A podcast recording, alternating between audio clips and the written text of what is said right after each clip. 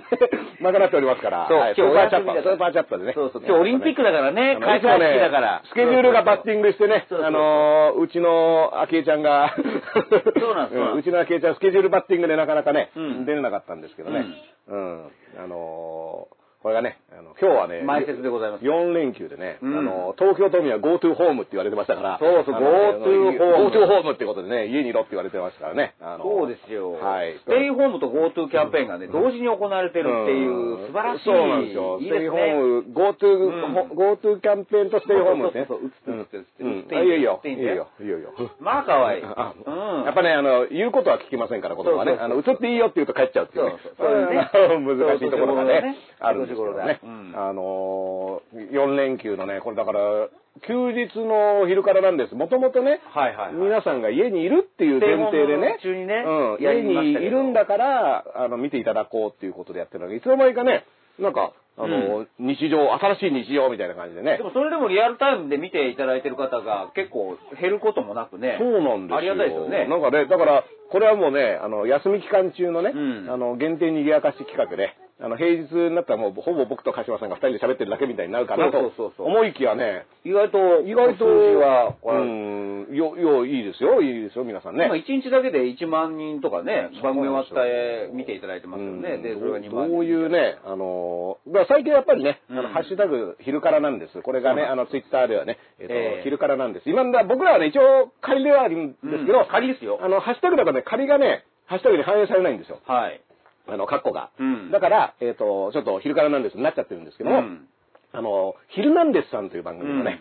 うん、感想も、あの、昼からなんですって一緒に募集してますから、うん、あの、もし昼なんですを見て、なんか言いたくなった時は、昼からなんですのツイッ、あの、ハッシュタグでつぶやいていただくと、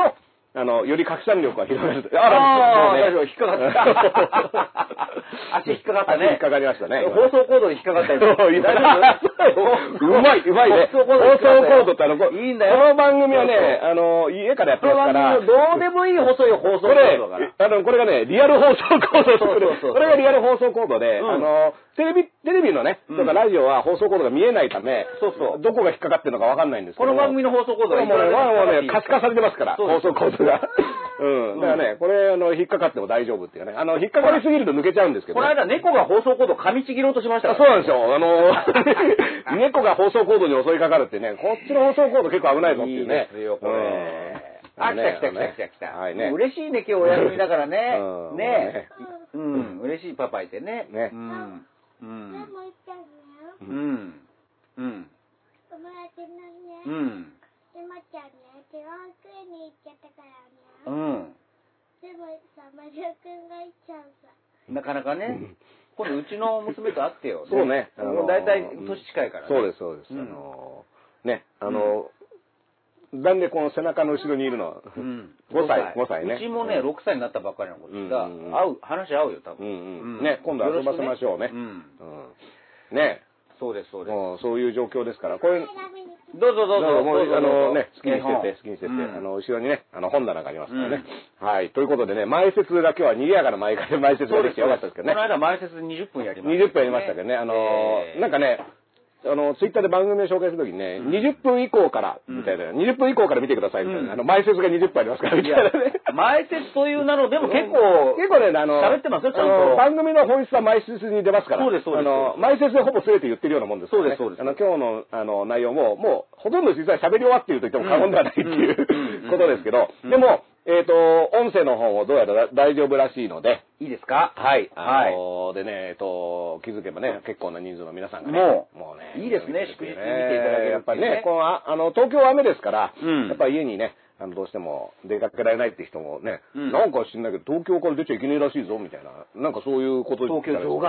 京を排除いたしますって言った人が排除されちゃったんでね、もうね思いっきり丸ごと排除されちゃってね、そうそうそう、うん、あのお互い指差し合ってね、国のせいだって言ってね、東京都の問題だみたいなこと。あれもね、うん、結局国対東京都みたいになってて、でもちろん深刻な話なんですが、うん、一方で。菅さんと小池さんの話っていう、はい、まあそこにこう焦点を当てるとそれはそれでね、はいえー、だってにせんじゅうにねんの自民党総裁選でもともとこう小池さんは安倍さんを支持みたいな感じだったんですけど、うん、結果的に石破さんに、はい、でそれで安倍さんを担いで菅さんはなんか怒って、うん、それからの因縁だと、うん、まあ別に石破さん応援したって別にいいんですけどね、うんそこからやっぱり、あのー、信用できないみたいなのがあります。で、あのー、小池さんと石破さんはだからもともと同じね、うん、あの仲間ですから、うん、あのー、えっ、ー、と自由党ああそれそれ二階さんか二階さんか二階さんかそうだからそこのあそうかそうかおじさん三角関係がこの間もね夕刊フジで、うん、小池さん二階さん菅さん、うん、この三角関係でハートマークついてるんですけどハートマークがついてるんですよ、えー、これおぞましい三角関係だなと思いましてねやっぱタブロイド紙だからそういうふうに面白おかしくやるんですけど、うん、そうなんですだ小池さん菅さんは、うん、そこの関係があって、うん二階さんはどっちとも良好だと。どっちも良好。今日の読売新聞を見ましたらやっぱり大きく載ってたのが、うん、二階さんと菅さんが新たな議員連盟を作る。議員連盟作るんですか？すごいですよ。二階菅議員連盟。そう。うん、あの二人できてんじゃねえかできてんじゃねえかっていよいよこう。そう隠す隠しもせずあなんか菅さんをプレジデントにしようみたいなそういう今日もねプレジデント新しいの買ってきました買ってきましたねもう関東特集みたいなねプレジデントはやっぱり橋本徹さんいっぷんで伝わる話し方だから大阪の吉村知事を推してるんですああこれねいっぷんで伝わる話し方とかこれだって僕昼からなんですなんでにじかんやっちゃってますからもう真逆ですよ昼から逆昼からなんですみたいな話ですよこれだから吉村知事のすごい可愛いですいっぷんで伝わる話し方いっぷんで伝わるいっぷんで伝わる話し方って僕危険だと思います。危険だと思います。うん、何あのちなみに吉村知事ね、あのあれどうしたの？いろいろな単位どちらがうん。四五六七八九冊あった。九冊ね。九冊あった。好きなの持ってきな。そう。これもいっぷんですからね。いっぷん今のいっぷん今のいっぷんで伝わるいっぷんで伝わる話し方なんて危険なことしかでだってね、うん、大切なことが抜けてるかもしれないんですからあの吉村知事がね前回のテレビに出演してその大阪のコロナ対策をね、うん、やっぱいっぷんを過ぎたあたりからね話がだんだんだんだんぼやけてきてあの繰り返しになっていくっていうねあのウルトラマンの短い版だったみたいなまあだからお笑いレッドカーペット知事なんか、うん、あそうですねギューってこうやって出てくる時はねあので実は小池さんもレッドカーペットもうネタが最初にねテロップで出ちゃってるみたいなインパクトこういうことやりますみたいな実際お笑いもあれで短いネタが求められててっていう時代はありましたもんねであと実は小池百合子さんの魔力っていうのあ手つくじゃないすごいよ小池百合子さんの魔力って女性が応援したくなる魔法の言葉小池百合子さんもちょっとよいしょ忘れてないっていうちゃんとそこはねそうで、話し方、言葉の特徴、カタカナ言葉を多用って、今、あれが問題になってるんですけどね。カタカナ言葉多用。これやっぱりいっぷんで分からせるためには、カタカナでなんかでかいことを言うってことですよね。そうなんです。この、レガシーみたいなことを言うと、はい、全部そこに入っちゃうみたいな。で、まあ今回、菅さんの、まあここで、僕はなんでプレジデントを毎、えー、これ月にかい買ってるかというと、まあうん、菅さんの人生相談が載ってるからなんですね。まあね、これだから、あの、菅さんのヌードグラビアとしてね、一部では話題の。だから、菅さんがもう世の中に打って出ると。令和おじさん、令和おじさんでちやほやされたけど、その後ちょっと滑り気味だから、うん、で、安倍さんのこう総理大臣としてもあといちねんぐらいで終わるわけでしょうね、自動的に。よんせんめがないという、ね。いよいよじゃあ自分が出るしかないということで脱ぎ始めた。うん、だって、菅さんが人生相談が大好きっていうのは、これはもう有名なエピソードだから、じゃあうちの雑誌で連載してくださいっていうオファーはたくさんあったと思うんですよね。はいうん、すごいじゃん、すごいじゃん、それ、うん、すごい。で、今のいっぷんでわかります。で、やっと、連載をし始めたと。このタイミングで、今回の菅さんの戦略的人生、菅義偉戦略的人生相談。はい、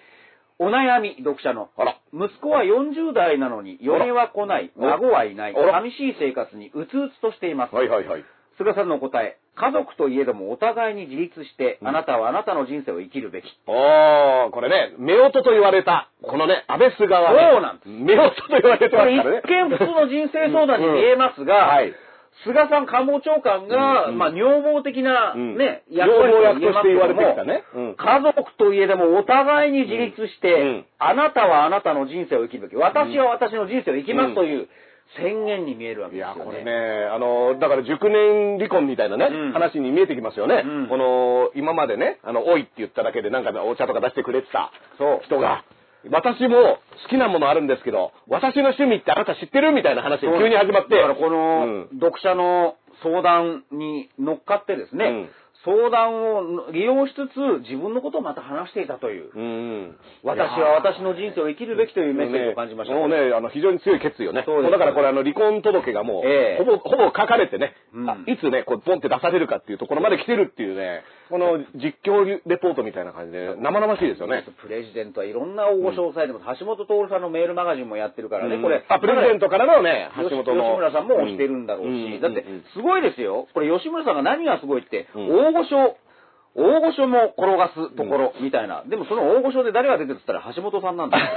大御所だって仲間じゃねえかと思うんですよ。親分、親分をね、親分を大物も味方につける戦略的謙虚さって。いや、それ仲間だから。親分ですよ。親分だから。親分を、だからそういった意味では取り入ることがね、あの、太鼓持ち的な意味でね、すごいね、あるのかなっていう気がしますけどね。そうそうそうそう。いやー、だからね、あら、どうしたの？大丈夫？あ、おトイレか。おトイレか。うん。はい、ということでね、えっと、パーティータイムは。あの、維新といえば、昨日と、ね、ぐらいから、その、嘱託殺人があったでしょ？はい。で、それで安楽死について、もう一度、こう、論議を始めるべきだ、みたいな、あの、急にね、尊厳死、尊厳死って言い方をしてましたけどね。僕はね、非常にね、あの、ここ何日か、そういった話題が続いてたっていうのもあって、割とそれに対しては、あの、自分の考え方っていうのは言ってるんですけども、やっぱ、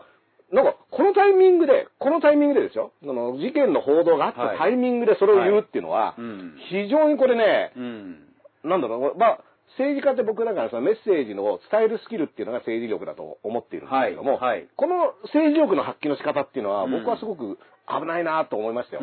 あのもちろんね、この実はそのあの逮捕された医師の、はい、あの奥さんっていうのが元衆議院議員の大久保さんという方です。うん、でこの元衆議院議員の奥さんのブログっていうのが、うん、またなかなかね、あの界隈でちょっとね、なんかすごいブログだになってるぞみたいな。あの捕まった方のふたりもブログをやっていて、うん、これはその高齢者をからすみたいなタイトルのね。電子書籍かなんかも出していてね。うん、で、昨日の京都新聞ですか、うん、ウェブ版だと、まあ、いわゆる優勢思想で、うん、高齢者は見るからにゾンビ、うんえー、とネットに加盟で投稿し、うん、高齢者への医療は社会主義の無駄、うん、寝たきり高齢者はどっかに捨てるべき、うん、など主張を繰り返していたということで、今回の件なので、うんこれをきっかけにむしろ尊厳死を考えるっていうのは、僕はトンチンカンの話。いや、トンチンカン。尊厳ないじゃないですか。全く尊厳を考えてない人の、で議論をスタートさせるっていうのは、僕はだからここで議論するのは、むしろね、そういった、その エーエルエス の方が苦しんでたり悩んでたりすることを、あの、どうやって助けていくかとかね、バリアフリーの方向でとか、技術をどういうふうに使っていくかっていう議論をするとか、あるいは、その医療現場を圧迫するっていうんだったら、じゃあなんでそこに予算を、当てないんだろうとか、これって別にその高齢者問題でいろいろコロナの時もその医療従事者のになんでこれ予算 ゴートゥー をやる時もね、うん、医療従事者にこの予算を当てた方がいいんじゃないかっていう議論はあったと思うんですよ。で、なんだったらそのボーナスカットみたいなニュースも出ちゃってて、え、今この事件で医療現場、医療従事者の人たちが大事なのって僕ら気づきましたよね。そう。そこに予算を当てるってこれは政治がやることじゃないですか。うん、このどこに予算を振り分けるか、うん、そういう議論をするんじゃなくて、なんか予算、お金をかけない方向に考えるのはむしろ合理的に、うん、もうそれも生き残りもう自由競争みたいな感じでね、うん、じゃあもう、 こう病院はいらないんだみたいな、そういう政策を、まあ、どっかの地域でやってましたけどね、うん、それが今回のコロナ禍で、えこれってやっぱり病院大切だよねっていうのを思い知らされた。だってあのコロナのね、あの対策が始まる前の段階でしょ、うん、前の段階で実は保健所が よんじゅうごパーセント まで減ってたわけですよ、うん、そのちょっとずつね。で病床数も別にコロナで足りなくなったわけじゃなくて、コロナの前から減らしていって結果こういう事態を迎えた時に、うん、ああ足りないっていうことになってたわけで、キーワードは合理合理的ね合理的ねでコストがかかるものは使わない、それであのー、っていう考え方で国が今まで来てたのを、うん、逆にこれだとやばいじゃんっていう議論をするかと思いきや、うん、その合理性をもっと推し進めようっていう、うん、で僕は合理的に考えるっていうことに、うん、が、うん正しいと思い込んじゃっている人が僕はすごく危ないと思っていて、うん、だって合理的にうまくいかないこととか、うん、あのあこの時に合理的だと思ってたことが蓋を開けて今回みたいなコロナみたいなことが起こったら、あれこれ合理的だと思ったらめちゃめちゃ不合理だったっていうことにつながってるわけだから、うん、だからその判断自体が僕は間違っているってことが今回分かったと思いきや、なんか全然そういった反省にはつながってないんですよね。しかもですよ、例えば保守的な政治思想というならば、うん、むしろ合理っていうものをもう半信半疑で疑うべき立場が保守じゃないですか。これね、あの、うん、何度確認しても確認、うん、あのしすぎってことはないようなことなんですけど、うん、要はある種の革新あの左派的な考え方というのは制度さえちゃんと作ってね、あとガラッと変え、うんうん、でそれをそうだからこう変えちゃえば制度をちゃんと作れば大丈夫っていう考えだけど、うん、保守の人ってのは、いや、そんな人間が考えた程度のことってのはたかが知れてるから、あの、ずっと続けてきたことを簡単に変えちゃいけないんだよ。うん、なんで、こういう、あの、じゃあ、この、この数の病床を用意してたのかとか、うん、なんで保健所の数がこんだけあったのかっていうのは、うん、今理由わかんない、これ合理的じゃねえじゃねえかとか、金かかってんじゃねえかって言うけど、いや、今までのいろんなことに対する経験の積み重ねで、これだけの数があった方がいいんじゃないかっていう、それを簡単に変えるっていうことはしない方がいいっていうのが保守ですから。そうですよね。だからそもそも人間の考えることやることっていうのは、理知的にそんな割り切れるのか、うん、信頼してもいいのかっていうものに対して、半信半疑のスタンスを持つのが僕は本来の保守だと思うんです。で、それを劇的に合理だからもう病院もなし、うん、ね、習った生き方にしても、うん、はい、じゃあ死んでよし、みたいな感じになっちゃうと、それはもう革命ですよね。うん、だから保守では全くない。あのー、ね、少なくとも保守っていう立場を名乗るんであれば、うんたかがね、人間一代の知識がた、あのー、たかが知れてるから、これ積み重ねてきて、今まで連綿と繋がってきた集合の経験でちょっとずつ、ちょっとずつ調整していくっていうのが保守的なあり方なんで、だから、もし保守を名乗っていて、なんかこの合理性をやたらと主張している人は、いや、あなたは保守ではないですよ、ところを、スタート、自分のね、立ってる場所をもう一回確認した方がいいと思います。合理を疑うっていうのはね、うん、もちろん合理を全面否定するんじゃなくて、うん、ちょっと疑おうよっていうのが、うん、でもみんなそうですよね、劇的に明日からシステム変わる、うん、イエーイってなるよりは、うん、それ大丈夫なのっていうのを少しでもこう、うん、迷いとか、うん考えを持つよね。ところが今はそういう人たちが、まあ、ネオがつくのかもしれないけど、うん、保守と言われている、自称しているというのが、うん、なんかもうねじれを感じてしまうんですけどね。うんだからなんかね、あのー、今回の事件とかね、ちょっと前にね、それこそれいわ新選組の大西恒樹氏っていう人の発言をめぐった、うんうん、あの、もろもろで、それに対しての木村氏、船越氏のね、声明文が出たりとかしてるんですけども、はいはい、あのー、僕今朝もね、ツイートしたんですけど、うん、そのなんか、あの、悲観的な意味でね、すべての人には優勢思想があるから、うん、これをちゃんと向き合わないことが悪いみたいな話をするんですけど、うん、このすべての人っていきなりでっかい、でっかい輪をポンってね、出していくんですけど、え、これって誰が入ってるんですか、うん、で、それこそね、そのすべての人には優勢思想があるんだっていうんだったら、うん、え、木村氏や船越氏にもあるっていうことですよね。うん、本当にあると思いますか、うん、って、ね、その当事者が、そんな考え方あると思いますかっていうのは、国会議員全員襟を正そうみたいな。ね、このでっかいショックが出てきた時は、危険。うん、危険です。要注意。うん。なんかね、言った気になっちゃうんですよ。うん、もうしょうがないみたいなね。だから、国会議員全員が襟を正すっていうと、あ、正しいことを言ってる風に聞こえるじゃないですか。はい。いや、それは間違ってない。確かに、みんなちゃんとした方がいい。え、みんなって誰って言った時に、その、え、襟がちゃんとしてる人もいれば、めちゃめちゃ乱れてる人もいるっていう、それを個々の案件が全部一色単になっちゃう。言葉が過剰だし、過剰放送、うん、過剰ラッピングですよね。どんどんね。うん、で、その中身が何だったかがぼやけてくるんですよね。うん、こう、だんだんでっかい放送紙で。過剰にラッピングすることで中身をぼやかすってことですよね。うん、で、これは、ある種の、その、いっぷんでわかる話し方のテクニックっていうのは、そういうことなんですよ。もう、一人一人をね、うん、通じて、この何々さんはこういう考えを持ってます。何々さんはこういう、うん、っていうことをいちいちやってったら時間かかります。いっぷんでは伝わりません。うん、だから、みんなそうだよねっていうと、うんいっぷんで話せるんですよ。だこれがいっぷんで話すことの危なさなんですよね。危ない。うん。だから感じましたね。うん。だからこれは結構あの大事なことだとは思うんですけども。いやーなんかねこれ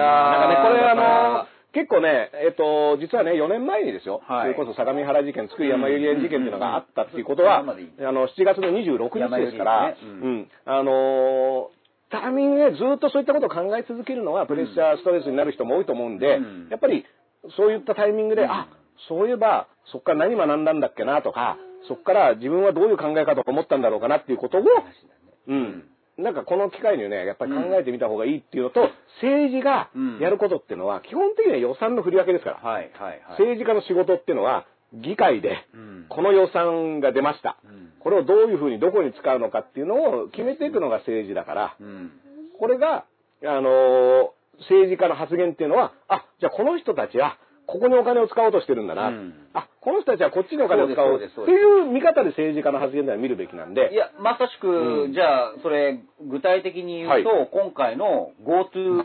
ャンペーンですよ GoTo トラベルちなみにねここにいるふたりは GoTo ホームって言われてるんですからこのね家にいますけど今ねだって GoTo トラベル予算 いってんさんちょうえんですよ、うん、であと感染拡大防止策医療体制の整備、うん、れいてんろくちょうえんこの差は何だっていうね、うん、だからじゃあ、まあ、あの観光業を回さなくちゃいけないっていうのは、それはわかりますけど、うん、それにしてもここでけえよねっていう。うん、じゃあ、そこ誰がいるのって言ったら、二階さん、菅さん。で、そして、経産省主導で、うん、えー、新原さん、菊池桃子さんの、ね。これ、新原さんってね、あの、うん、昼からなんですキャラとしてはね、あの、プチカシマさんが文春オンラインでもね、えー、ちゃんと、あの、キャラ設定をちゃんと紹介してますけども、この、菊池桃子さんの旦那さんとして、ね、旦那さん、まあ、やり手だったんですよね。うん、だから、去年結婚発表された時、菊池桃子さんがブログで、うん、みんな、あの、親父ジャーナル、夕刊富士、日刊現代、うん、普段は論調全然違うんですけど、うん、そこは、一致結束して、俺たちのももちゃんを奪ったのは誰だ俺たちの、また主語がでかいみたいなね。俺たちのももちゃんを奪いやがって、この野郎っつって、こう、いろいろ調べたら、スーパーエリートっていうのが分かって、早々と退散したっていうですね。もう、かなわねえみたいな感じで、今日はこれぐらいにしといてやらって言ってみんないなくなって。で、日刊現代なんかも最後っぺがすごかったんですよ。そうは言ってもなんかこう、みんな国民のなんか会議で、民間会議で菊池桃子さんは委員で参加して、そこで出会ってるわけだよね。国民の税金を婚活に使ってるわけだよねっていうのを最後っぺで言って、それが面白かったんですが、いやいやもうね、プッて兵士ながら帰って逃げていくみたいな。そう。じゃあ今日はこの辺で許してやろうみたいな感じだって、それが面白かったんですが、うん、今問われてるのはまさにその税金の使い方、うん、婚活どころじゃないですよ、だって。GoToキャンペーンで。財務省の人もこれむちゃくちゃだって言ってて。全く予算立てがおかしいっていうことですよね。うんうん、だから、あの、しがつごろですよ。うん、あの、しがつごろの昼からなんですね。ええ、実はこの GoTo キャンペーンがこう、話題に最初に上がってきた、ね。まさにあの頃ですよ。うん、非常事態宣言で予算を組むって言ってる時に、うんうん、花丸ちょっと書いてごらんじゃあ。うん、そこで書いてな。ね、あのー、今なのっていう。いう話をして、まあだからその時もね、お肉券がどう、お魚券がどう、お米券がどうか。で、うん、それに対して、ね、日本銀行券がいいんじゃないですかみたいな話をしてたと思うんですけど、うんうん、その時に実はもう、いや、旅行会社にお金を使わないといけないっていうことを、うんうんうん何かが成り始めた。金太郎 GoTo キャンペーンね、ちょっと。はい、ちょっと、ちょっと、ちょっとね、おじゃんたち今話してるから、おじゃんたち今にかい、にかい金太郎の話してるから、金太郎後でじゃあ話したけどね、金太郎とシンデレラ、ピノキオね、そう、にかいさんの鼻が伸びちゃって伸びちゃって、もうね、もう。さんびきのにかいっていうのも。さんびきのにかい。そうそう、さんびきのにかいしてる。さんびきのにかいね。うさぎとにかいっていうのもあるんだよ。うさぎとにかい。小太りにかい。小太りにかいね。そうそう。さんびきのにかい。さんコロリンっていうのもあるよ。うん。そうそうそう。小池の恩返しっていうのもある。小池の、小池の恩返しじゃないでしょみたいな。小池の恩返し。小池の恩返しを感じてない人だからね。小池の恩返しって話じゃなかったみたいなね。そうそうそう。うん。猿カニ合戦ってまさに今のことだからね。今ね、そう。どっちが猿でどっちがカニなんだみたいなね。そうそうそう。うん。ことやってますけどね。うん。だから結構、あのー、実はだからしがつぐらいからもう、枠組みでもう決まってたんですよね。だから、嵐ね。それが、全く変わらずに、うん、要は、全くブレることなくしちがつっていうか、まあ、前倒しになったからちょっと早くなっちゃったんですけど。ちょっとコロナがね、うん、あの、緊急事態宣言解除されてからの GoTo キャンペーンが始まった、組まれたわけじゃないですからね。うん、あのしがつ真っ盛りの時にな、な、なんで今っていう、延々とそこから続いてるは、うん、話ですからね。うんうん、だから結構、その時に作られた枠組みも、だからしがつって言ったら真っ只中ですよ。まあ、実はね、今の方が、あの、まずいんじゃねえかみたいなこともあるから、あの、よりまずいタイミングで始めちゃった感じもあるんですけど。延期するかと思いきや、前倒しするっていうのがみんなびっくり。じゃあ、だからなんでこれをストップできないのか、まあ、あの、やめられないのかっていうのは、うん、まあ、今お話したように、やっぱり二階さんと、うん、あと菅さんですよね、うん。菅さんが今まで安倍さんとちょっと距離があったっていうんだけど、これ、今回これを取り戻すべく、なんか一回食事会したんですよね、うん、ろくがつね。そういう政局、親父情報も見、見とかなくちゃいけない。で、やっぱり GoTo キャンペーンに菅さんが力を入れてきた。言ってみれば、安倍官邸の中でまた、こう、強烈な旗を、だ菅さんとしてもメンツがあるわけですよね。これだから、面白いですよね。うん、そのさっきの菅二階の関係で言ったときに、やっぱこう、近、距離がどうも近寄ってきて、うん、ね、あの、菅さんはね、安倍さんに対してね、あの、夫婦辞めさせてもらいますみたいな、ムードになってきたタイミングで、うん、この二階さんっていう人が、うん、おー、なんか寂しいんだったらこっち来なよ、みたいな話になってきて、その二階さん肝入りの GoTo キャンペーンっていうのがありますせーって言った時に、菅さんが、これを、これこそやるべきだっていうふうに、一回やっぱりね、わってなったタイミングだから、絶対やんなきゃいけないってモードになってると。だからこれは、多分この時に安倍さんの存在感、うん、この GoTo キャンペーンにおける、うん、安倍さんの存在感のなさって結構、今までの、その安倍のマスクだとか、安倍さんがやっぱ自分の話として出てくるじゃないですか。はいはい、GoTo キャンペーンって、なんか安倍さん感ないんですよね。うん、ない。今回ね、一つだけ安倍さんがす、うん、素晴らしい英断をして、うん、これもっと大きく報じられるべきですけど、うん、山梨の別荘に行くのをやめたっていう。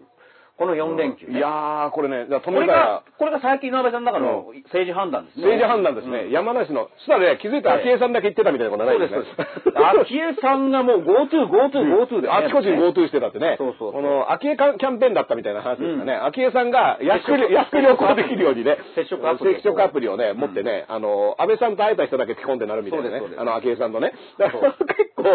あの、昭恵さんだって、うん、下手したらもう、ごわりびきでいろんなとこ行ってる可能性ありますよ。だから今回、だこれ、東京の人も旅行はできるわけですよ。できるわけ。割引は効かねえっていうだけで。うんうん、で、今旅行行ってる人は、そもそももう、じゃあ、割引なんかいいから旅行行きたいっていう、比較的、そういう、あのー、ハッピーなね、うん、だからそこにキャンセル料を払うっていうのも、なんかそれももうちょっと論議されなくちゃいけないんじゃないかなと思いますね。そうだと思いますね。あの、結構、今旅行行こうと思って、うんいた人っていうのは、じゃあそのコロナの中で、どれだけじゃダメージが、そのね、補助して、いや、頑張って旅行行きましょう。今まで頑張って耐えてきたね。なんとか安い時間、お金でもいいから旅行行ってくださいよっていう人が言ってるのか、うん、結構余裕がある人が、うん、まあ、よん連休だから行くかって言ってるのかって実は大きな違いで、あとよく、これ観光業界をサポートするためのキャンペーンだって言ってますけど、実は実際直接サポートされてるのってのは、旅行を予約する、あの、旅行者なんですよね。だからあれ、あれも結局電通の持続化給付金でしたっけ、うん、あの、うん、丸投げの、トンネルを抜けたら電通だった。トンネルを抜けたら電通だった。これね。今回それも実は同じ、似てる案件で、うん、すごくさっきの新原さんですよ。うん、新原さんっていうのはやっぱり、ずっと、先週ぐらいお話しましたかね。うん、えー、要はなんで電通が食い込んできたかって言ったら、うん、官僚の天下りを防ごうっていうので、うんうんあの、民主党政権自体にそこがちょっとこう。これもね、あの、議論としてはね、良い話をしてたはずなんですよね。そうそうそう。あの、官僚が辞めた後も天下り先に行って、うん、そことベタベタでくっついて、うん、お金を回してるんじゃないかと。で、そこで民主党政権の時にそこがもう突っ込まれて、うん、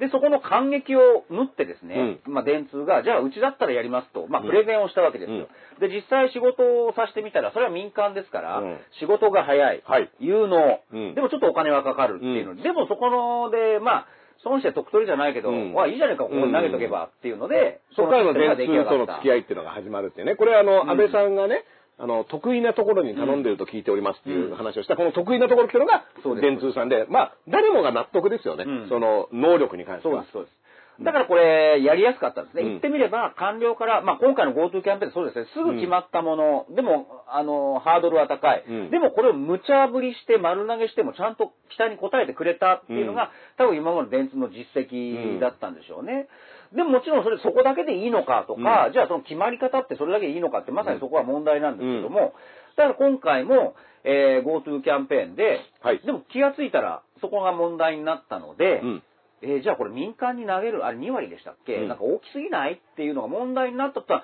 気がついたら、はい、なんか大手旅行店のなんか事業なんとかっていうの連合体みたいなところが受け持ってましたよね。受け持ってたんですよ。共同、共同なんとかって名前ですね。そうそう、共同、そう、事業者みたいな。うん、いつまでかそこになってるわけですよ。そうなんです。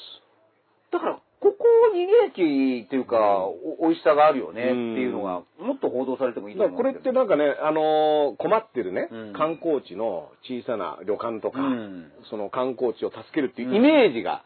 うん、ね、GoTo キャンペーンでそういうイメージで売り出してて、その、だって、あの、このコロナ禍でね、大変だった小さな旅館、あの、うん、いいところだけど、なかなか人が集まらない、こういったところを助けなきゃいけないじゃないですかって言われたら、それはもうその通りだと。うん、ね、あの、観光地もいろいろ用意して、みんなが来るのを待っている観光地が、うん、あの、皆さんのことを待っているのに全然人が来ない。うん、これを助けてみんなでそういったところに少しでも行ってお金を回そうじゃないかっていうと、うん、いい話に聞こえるんですけど、うん、このお金を回そうのお金がどこをこう通っていってるのかなって思ったら、その共同体っていうところに参画している業界団体のところに行くもので、そこを通した予約を、ツアーを予約しないと全然還元されなくて、で、これもね、僕、旅行行くときにね、あの、ツアー会社とか エイチアイエス とかいろいろ見るんですけど、はい、別に、なんだろう、全部パックのものってのはもう基本的に今あんまり頼まなくて、はいはいはい、な, な, なんだったら値段が安い順に出てきて、で、それを組み合わせて、うん、そうですね。うん、で、なんかどこどこ行かなきゃいけないみたいなのも、はい、若干やっぱちょっと、ね、自分で予定決めたかったりもするから、なるべくフリープランにしたりするんですけど、結構その感じよりももうちょっと前の、うん、その、はい、もう全部旅行会社が用意して、で、この順番に全部回ってくださいっていうようなツアーが対象なんですよね。うん、そうですね。で、そうすると、それやってる人ってどういう人なんだろうって思うと、これまた、ちょっと余裕のある、うん、あのー、高齢な方とか、うん、そういった人たちが対象のキャンペーンじゃないかな、うん、これ。ってなると、あれこれって誰が助かってんだっけみたいなのが、うん、やっぱこれって事後検証も必要だと思います。今まさに真っただ中始まったのが昨日ですから、はい、あのー、実際これが GoTo キャンペーンがどういう効果があったのかっていうのが、もし本当にね、結構その困ってる業界にある程度やっぱりいいことがあったっていうんだったら、僕はその点は評価した方がいいと思うんですけど、あれこれなんかち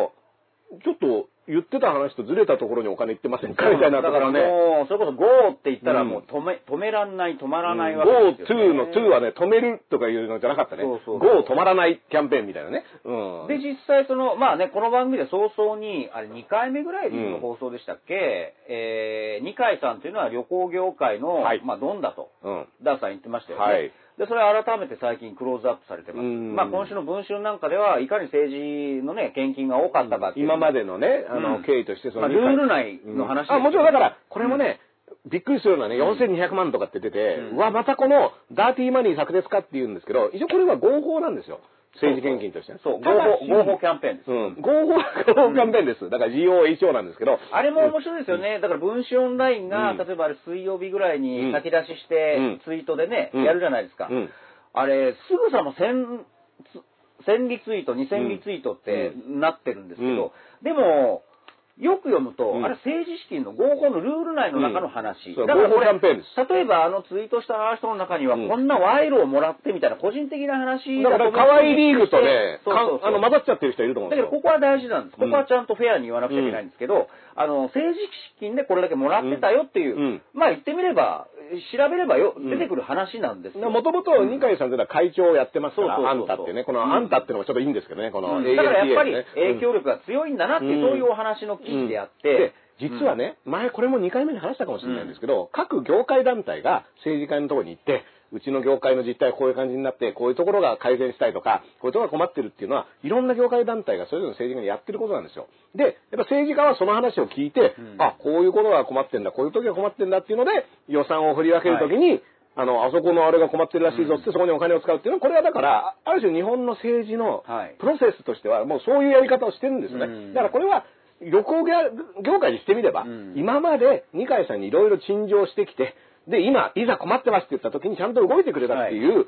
ことなんですよね。もうこれを動きすぎじゃねえかっていうぐらい。もうすごい機敏にね、もうにかいからいっかいに降りてきたみたいな感じなんですけど。今回改めて、じゃあその二階さんがいかに観光業なのかっていうので、うん、例えばホームページとか調べてみると、はい、これ驚きましたね。やっぱりちゃんと見てみるもんだなと思って、うん、えー、すごいです。強くしなやかにっていう、うん、もう大体にじゅう、さんじゅうねんまえの若い写真が山口百恵の歌みたいな感じですね。そうです。強くしなやかに、うん、国土強靭化が日本を救うっていう、うん、そこのあのトップページが出て、はい、ただトップページでご案内されているラインナップって全部観光業のことなんですね。はいはいはい。えー、例えばこれ記念公園っていうのがあって、うん、これはあのー、まだリンクはいけないんですけど、観光産業を語るとか、うんうんうん、アジアにおける観光産業の再生と未来のために、うん、あとは気候、うん、まあ、要はいろんな雑誌に二階さん本人が、うん、まあ、原稿を書いた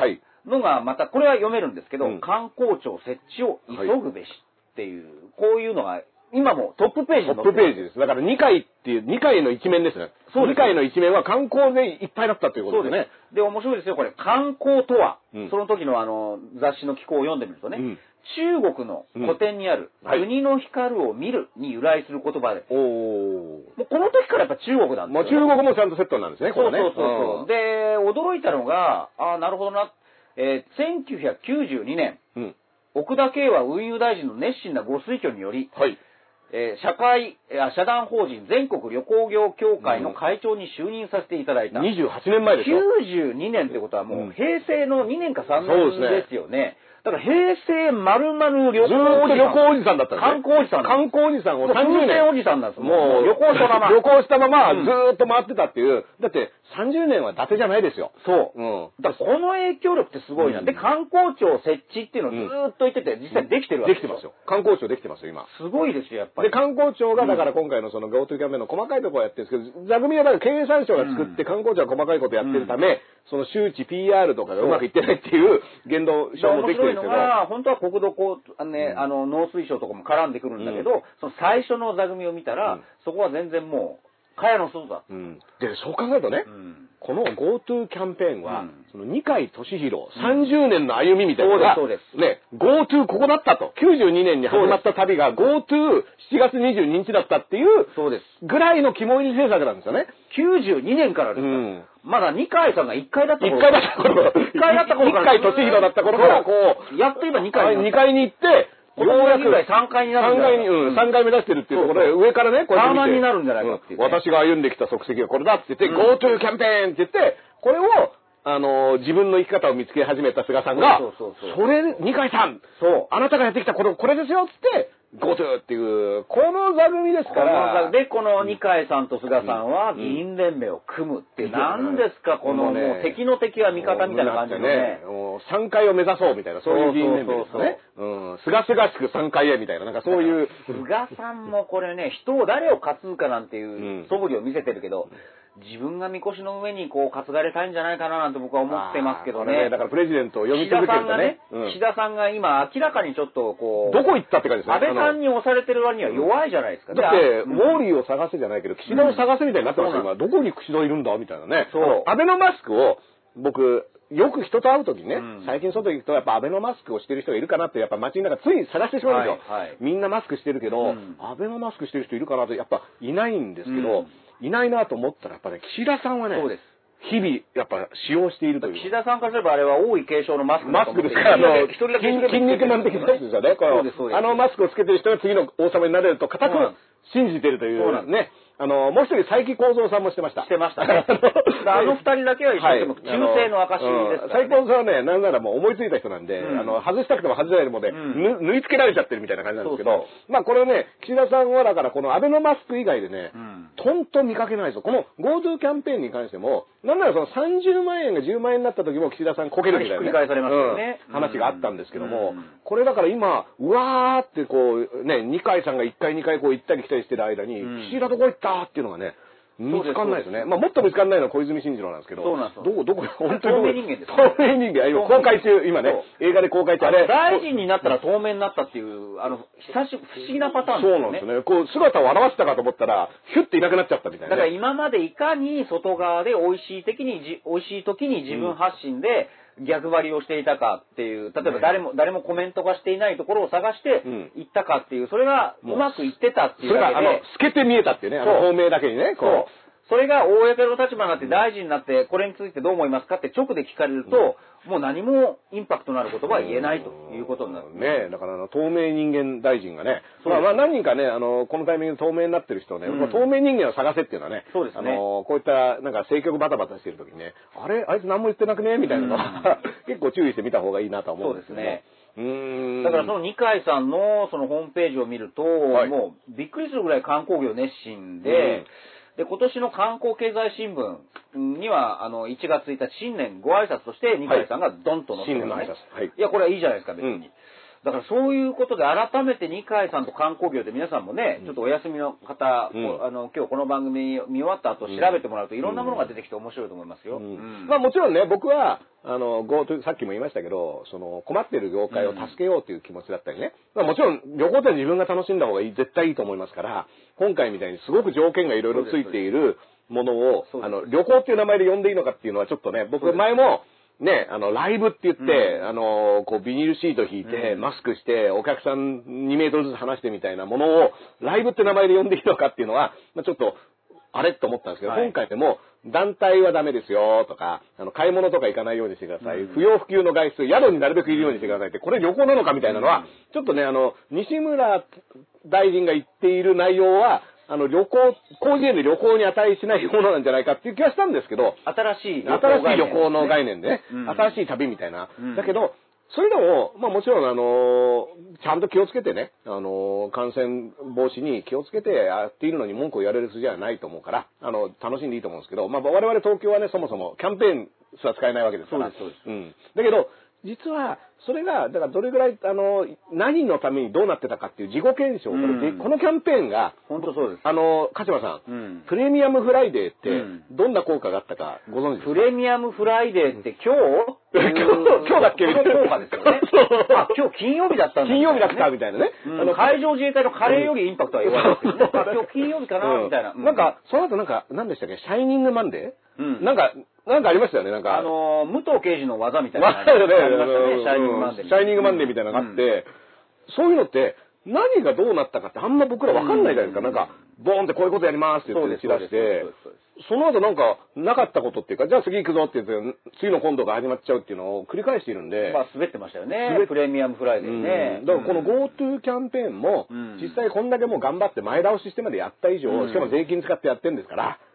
これがどういう効果があってね、うん、あの観光業界っていうか観光地だったりにどういった経済効果があって良かったことなのか悪かったことなのかみたいなね。だってあの安住さんってあの立憲民主党の人がね、はいはい、これで感染が拡大したら、うん、もう掃除職問だみたいな話をして、うん、これまたねその乗っかり方もすごいなみたいな、うん、あのこれそこで掃除職させるのかみたいなね。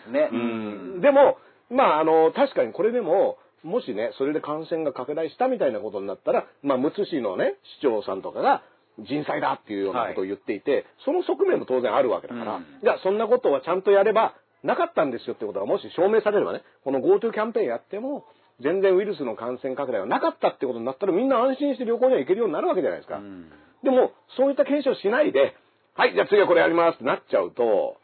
やっぱり、なんかね、これをずーっとこの国ってなんかあのキャンペーンって言って打ち出して、うん、なんかあそういうことやるんだって言って、それが何の効果があってどうだったかっていうことが少なくとも周知されないってことが多すぎるのは結構問題だと思いますけどね。だから、まあ当然その GoTo キャンペーンなんなのこれ、うん、なんでそんなに前倒ししてストップできないの、うん、まあ菅さん、うん、二階さん、であと経産省、うん、またですよね。まあこれががっちりスクラム組んだらそうなるわなっていう話と、うん、で一方で、GoTo キャンペーン、うん、今世論で滑ってるな、うん、ここだって気づいた人が一人いて、うん、それがやはり東京都の小池百合子先生ですね。うん、小池の恩返しですよね。まあやっぱり分かりやすい敵、うんうん、ここ行けばこう世論の共感を得るっていう、うん、あのアンテナっていうのはやっぱすごいですよね。ビーンってね、なんかあの鬼太郎の髪の毛みたいになってますからねこう。で、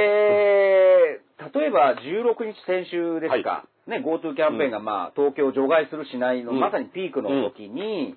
うんやっぱり小池さん、午前中に都内の新規感染判明者数を発表、うん、発表というか、匂わしてるわけですよね。なぜ午前中なのかって言ったら、うん、これ、もう文春も週刊新潮も書いてるんですが、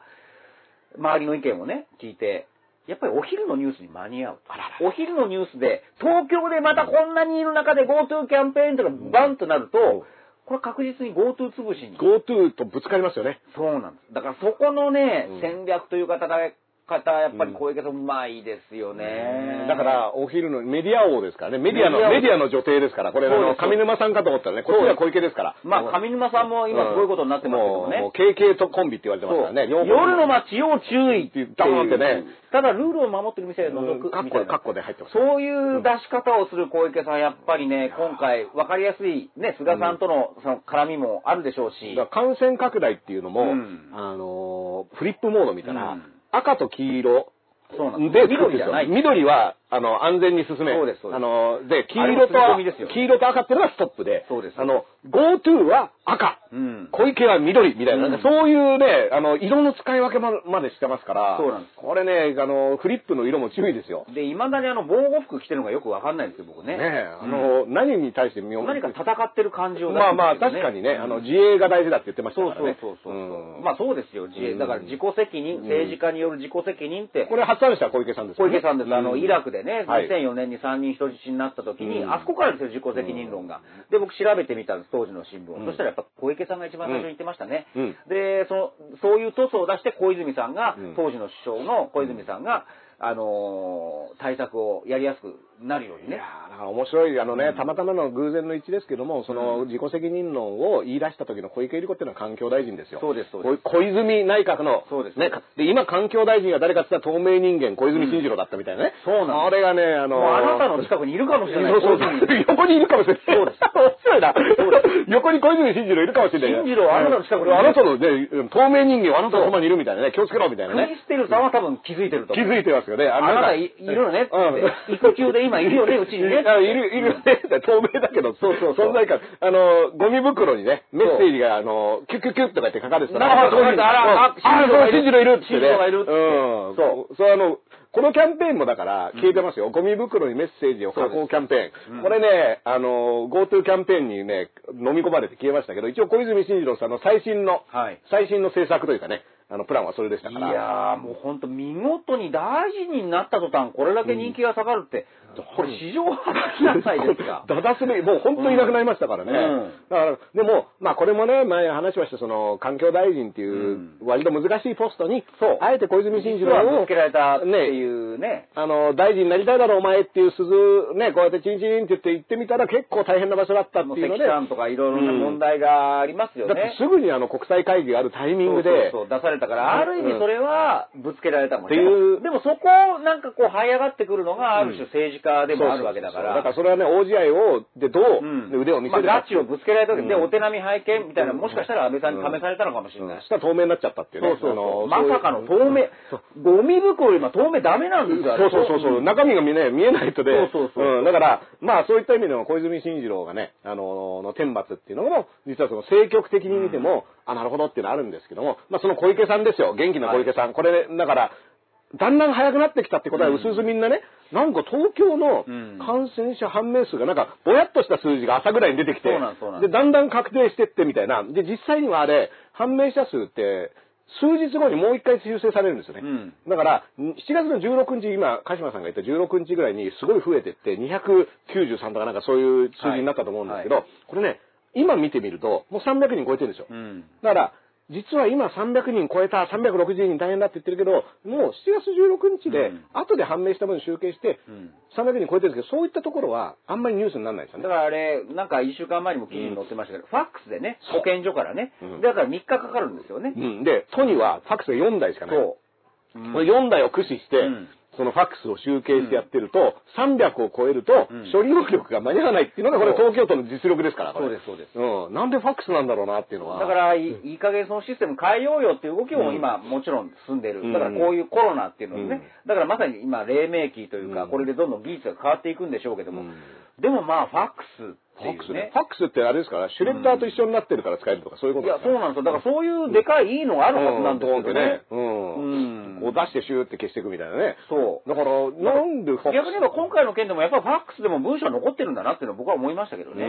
絶対残ってるはずなんです。何らかの数字とか。だってファックスだったらデータでプリントアウトしてるっていうことは、そのプリントアウトしたデータの中に入ってるから、ね。これはあのちゃんと探せば出てくるぞっていう気がしますけどね、うん、だからこのよっかかんかけてファックスで処理した数字っていうのが、だからなんとなくこの日これこの人数っぽいぞっていう確定数がね当確みたいな感じで出てきた後に、うんよっかぐらいかけて正確な数字になっていくっていうのを繰り返しているから。でもね、その今回のファックスの件聞いて、僕は本当にまだちょっと不思議なのが、うん、でもね、今からさんねんまえですよ、にせんじゅうななねんのじゅうがつ、はい、要はあ、もう華々しくね、よねんまえの都知事選、うん、それはにせんじゅうろくねんでしたけど、うん、もう豊洲と豊洲移転、うんねまあ、考え直す、築地を守るみたいなことを言って、うん、じゃあどう決着するのかなと思ったら、そのいちねんごに、ふわふわっとなんか豊洲移転になりましたよね。はいで、毎日新聞の記者が、それ密室で決めてて、情報公開でも何でもないじゃないですかって言ったら、うん、小池さんは、うん、それは エーアイ が決めた。エーアイ が決めたんですね。さんねんまえに エーアイ で決めている技術があるのに、うん、今、ファックスなんだっていう、その、うん、このギャップ、都庁ってどうなってるんだろうって、ね。どうなってるんだろうね。かたや エーアイ が物事を決めて、えー、その決定をみんなファックスで見てるみたいな。そうそうそうそう。これはだって、あの高いビルの中で時代がこうやってずっと変わっていくのかみたいなね。すごすぎませんか、うん、これ。小池さんは エーアイ で決めたって言ってるんですよ。うん、まあ、つまり私でございますって言ってましたけどね、あれ。あのだから、え、どういう意味の エーアイ みたいなね。エーアイ 美空ひばりの前に エーアイ 小池百合子っていたんですよ、ねうんうん。そうそうそうそう。うん、あの、愛ちゃんみたいな感じですけどね。あの、こう、で、その、だから、都庁のなんか改革だとか、カタカナ用語を小池さんっていうのはね、さっきのいっぷんでわかる話ずつでもね、はい、カタカナを使うってのあったんですけど、やたらと使うんですけど、実態として、ファックスを使っているってことに対して、全く手をつけてないってことじゃないですか。そうです。ファックスゼロとは言ってなかった。ファックスゼロ、そうだ。あ、うん、だから公約で言ってないからいいのかみたいな、うん、そういう話じゃないのっていうね。うん、で、あの、他のゼロもゼロだから、あの、もうこの話するとややこしくなるんですけど、はい、あの、ゼロにするっていうのがゼロだったって、うん、あれ、じゃあ、ね、それでファックスを作ってるのはゼロックスですみたいな、そういう、そういうのが出てきちゃってね。そういうオチになっちゃってね。だから、とにかく、実は何もやってない説っていうのは、そういう細部にも、うん、あれ、小池さんって、そういう細部でわかるわけですよ。都知事で何やってんのみたいなのが、うん、まだファックスを使ってるってところにやっぱ透けて見えてくると思うんですよね。うん、だってそこ何も手つけてないんですもん。で、しかもコロナの対策を頑張れますって言って、うん、コロナ対策頑張ってることで都知事選も戦い抜いたわけじゃないですか。でも、対策頑張ってんだったら、なんで今この報告をファックスでやってんのっていうところは、か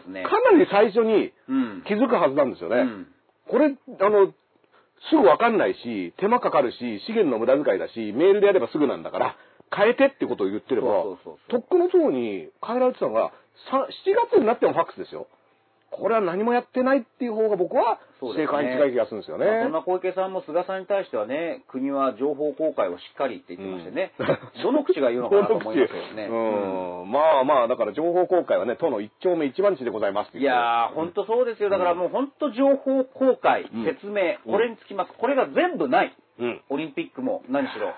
あの GoTo キャンペーンも小池さんも、うん、ね、あの悪者はよく分かりやすく作るんだけど、今もう夜の街どころじゃないじゃないですか、だってね。だから結構そういったね、あのちゃんとつぶさに見ていくと、あれっていうことがいろいろ潜んでるっていうね。うん、だからこの今回も東京のその GoTo にの逆反ですよ。うん、小池さんは外出するなって言ってましたよね。そうです。ね、なるべく不要不急の外出はよっかかん。うんうん、これだからね、あの東京ゴールデンウィークの時も。ステイホーム期間としてって言ってね、ひたすら家にいろってね、これ東京都民は家にいろってことをひたすら小池さんは言ってるわけですけど、うん、これを、その GoTo とのごたごたを考えてみると、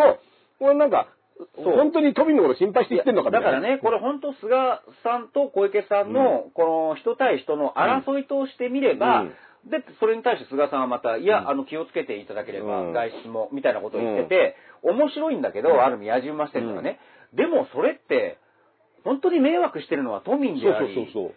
もうだってどっちっていう、うん、都民であり国民でありっていう、その、あれは面白いですよ。うん、政局としては、うん、僕としても。うん、でもやっぱりこれはただ二人がなんかこう押し付け合ってるだけだし、うん、お互いに恥かかせようっていうだけの、それだけの話だな、はい。で、しかもね、足元では、うん、じゃ感染判明した人の数なんて今までで一番多い、さんびゃくにん超えみたいなね、うん、さんびゃくろくじゅうにんとか出ちゃってるわけで、うん、え、これあの、僕らの話ってしてくれてますかみたいなのは正直思いますよね。うん、このなんか空中戦みたいなことをやってますけど、足元では、で、これがしかも、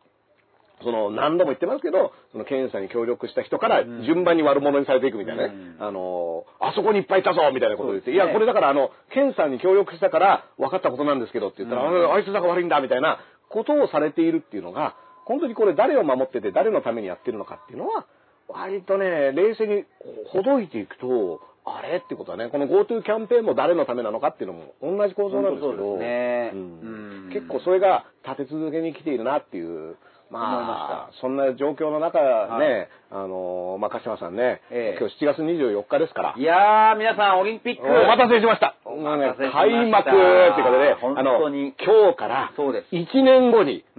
やってきますから、うん、我々のオリンピックが。今日じゃなかったんですか？いや、今日ね、今日、今日ね、僕もちょっと今日のね、せっかく涼しい今年はね、はい、あの、やりやすい、あの、朝顔いっぱいね、植えといてよかったっていう、なんかそういったこう、ね、あの、人工雪を降らせるみたいなこともね、僕もだからあの、網型みたいなのをね、うん、こう用意してね、もう準備万端で待ってたんですけどね。だから、これもさっき僕ラジオでね、はい、国丸じゃ文化放送で、はい、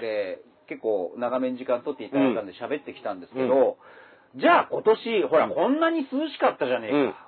ね、もう、もうそんな心配することなかった。暑さ対策いらなかったじゃんみたいな。っていう声も、もしくは思ってる人もいるかもしれないですけど、でも僕は、やっぱり去年までのね、このいちねんごにこの暑さ、酷暑対策どうすんだっていう議論は、じゃあ無駄だったのかって言ったら、僕は決して無駄ではない。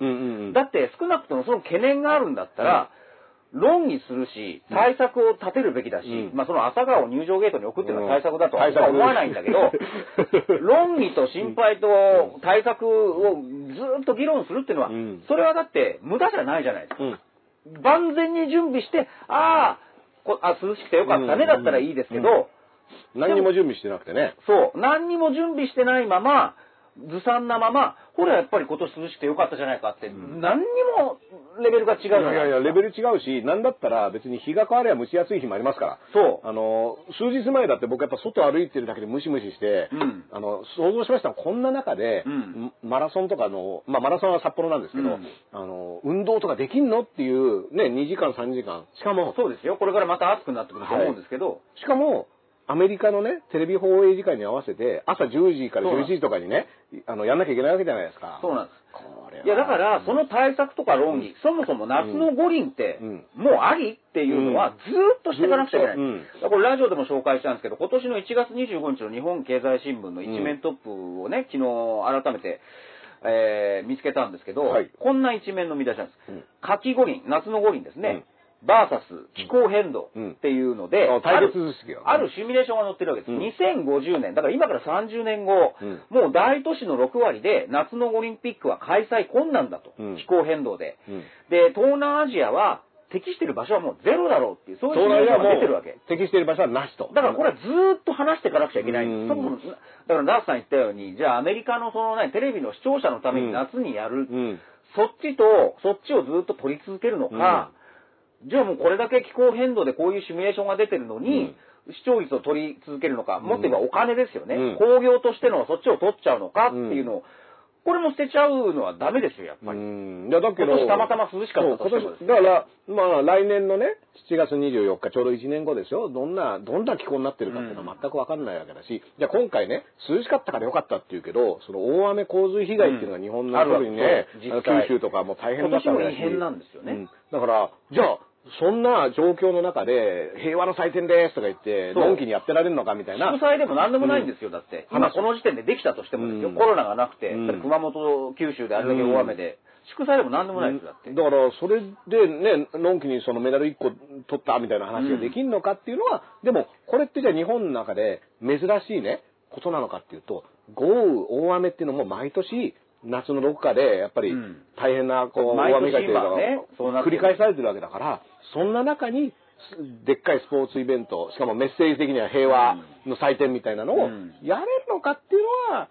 結構考えた方がいいですね。ずっと議論はしていかなくちゃいけないわけですよ。だから、だから去年までのね、今年たまたま涼しいから、じゃあ、あの、酷暑対策とかあれ無駄だったよねって、いや、無駄じゃないんですよ。無駄じゃないですよね。だから、じゃあいちねんごに、じゃあコロナどうなってるのか、じゃあコロナに対策どうなのか、やるのかやらないのか、やるとしたらどういうっていう、もうこれ発信していかなくちゃいけないのに、僕はなんで今これを言ってるかというと、昨日あるスポーツ、デイリースポーツに森喜朗会長のね、オリンピック・パラリンピック組織委員会のインタビューが載ってたんですよ、一面、全面的に。それを読んでびっくりしたんですね。じゃあ森さんは何を言ってるかって言ったら、神にも祈るような気持ちって言ってるわけです。あら、また、また出た。そうなんです。これね、日本列島神の国って言った人がですからね。そう。で、記者がね、じゃあ来年の春、今年の春ような状、今年の春ような状況だった場合、うん、延期ではなく中止になっていると考えますかっていう、その質問に対して、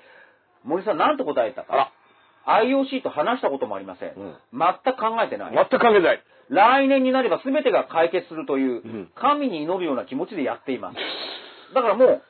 えないんです。考えないことにしたとね。だから来年の対策どうするっていうのは今考えないっていうのを公に表明しちゃった、うん、神に祈ってればいいっていう。うん、まあ確かに神の国の人なんだけど。祈りますっていうね。うん。これ、まずくないですかね。いや、大まずいですよ。で、僕ね、ちょっと前にも、あのー、思ったんですけど、うん、この、まあ、衆院選解散を当てられた安倍さんがね、うん、頭の片隅にもないっていう言い方をしたんですよ。で、頭の片隅にもない。で、森さんは考えないって。うん、これなんか威張って言うじゃないですか。はい、頭の片隅にもそんなことありませんとか、うん、考えないってね。うん、でも僕は、その、選択肢を全部検討した上、うんこれを選んだっていうことであればいいんですけど、考えませんから、頭の片隅にもないですっていうのは。嫌なことは見ないっていう。これね、バカですよ、これ。言ったら一言。だって、考えないでしょ？考えないって、あの、考えてない人ってな、これは、いやいや、バカじゃねえのって言われたら、考えてない人でしょ？それがさ、じゃあ明日の遠足、雨降る、ないといいな、じゃあもう早く寝ちゃおうって言うんだったら可愛いよ、子供は。だけど、トップ、うん、オリンピックの組織委員会のトップがそれを公にまず言うっていう怖さ、やばさ。で、あとこんなことも言ってるんです。じゃあ辞めた場合に、うん、の議論についてどうするんですかっていう、あ、辞めるについて。うん、辞めたら今まで出した何百億というお金が無駄になるんです。うん、なおかつ違約金をいっぱい取られますっていう。うんうん、これがまず第一番目に答えてるわけですよ。ドーンと。これはおかしくないですか、うん、まあ言ってることってギャンブルに負け続けてる人の論議、うん、いや、そうですよ、そうです。次やれば勝てんだっつって。いや、あんたもそれやったら、もう、もう、うちの生活代だからっていう、わかる、次やれば勝てんだよっていう人の話ですよね。だからオリンピック依存症です、これ。うん、完全に。うん、これ、カジノのやる前に考えた方がいいです。だからそういう理由もあると思うけど、うん、これが一番目に答えが来るってまずくないですか、だって。今までこんだけ金かけてきたのに、うん、今更やめるっていうのか、お前、じゃあどうすんだみたいな。でもこれね、僕、この話が出た時思ったんですよ。いや、これね、鹿島さんが紹介したね、うん、記事でも、あの、安倍さん、森さんの二人でね、話した時に何の話をしてたかっていうと、これは賭けなんだと。だから森さんは実はですよ、これしがつみっかの朝日新聞のインタビューに答えてるんですが、うん、森さんはどうやら、うん、安倍君、にねん。にねんぐらいでいいんじゃないみたいな、森さんはそういう思惑があった。延期ね、五輪をやる。ところが安倍さんは、えー、ワクチンの開発はできる。うん、日本の技術は落ちていない。大丈夫。うん、で、森さんも、うんああ、まあまあまあ、安倍君は来年いちねんかんでくがつに任期が終わるから、うんうん、首相のうちにやりたいんだなっていうのをもう、うん、もう、もう分かって、うん、で、安倍さんはかなり明快にこれでいいんだよ。これで。いちねんでいいんだ。で、その後何つったかと言ったら、にじゅういちねんにかけたんだ。かけたんだって。かけた。ふたりで話してるわけでしょ？ふたりでそこに全額ベッドってかけやったわけでしょ？税金を。で、今なんか、こんだけ、あのー、お金払ってんのに、うん、あの、やめたらどうすんだって。いや、お前がかけたんだから、うん、お前がケツ吹けっていうだけの話じゃないですか、これ。だから、なんだったらね、僕あの、開示みたいな話で言うとね、安倍さんと森さんが、あの、地下採掘場行って、それで、あの、いっかげつこうやって掘って、それで、何ペリかでビール飲んでカーってやるっていうのを、これをやってくんないと、僕ら関係ないですよ、それ。あの、かけたって言ったのは君らで、負けたっていうのも君らなんだから、地下行って、あの、なんか、掘ってきてくださいよっていう。そしたらね、黒川さんを特命大臣かなんかしてくださいよ。あの人、賭け上手だから。あ、上手い人いるんだから。周り探したら、ちゃんと賭け事得意な人いるんだから、苦手な人やらせない方がいいでしょ。賭けちゃったわけですよ、だって。ねえ。で、これがね、その、お金かけたっていうのも、あんたが決めて、あんたが払ったもんだし、何よ、なんかこう、みんな、またこのでかい衆をね、みんなが、みんながごじにかけてただろうみたいな話になるけど、いや、それふたりで密室で決めたでしょっていう。で、しかもかけた後、森さんは相変わらず昨日のインタビューで、来年できるように、祈り続けてます。だから、バンってかけた後、神に祈ってるわけでしょ。これね、典型的に負けてる人のパターンだから。これ、絶対ギャンブルやっちゃいけない人のパターンだから。データも何も普通調べるよ。ギャンブルやるんだったら。ね。自分なりに。何のデータも参照しないで、ここだーってかけて、あとは祈ってるわけでしょ。祈ってる。これ危ないって。っていうか、カモですよ、こんなのね。うん、あのー、そう。それね。カモなんです。だからこれ、バッハ会長もこれ、相当なやり手でね、バッハ会長に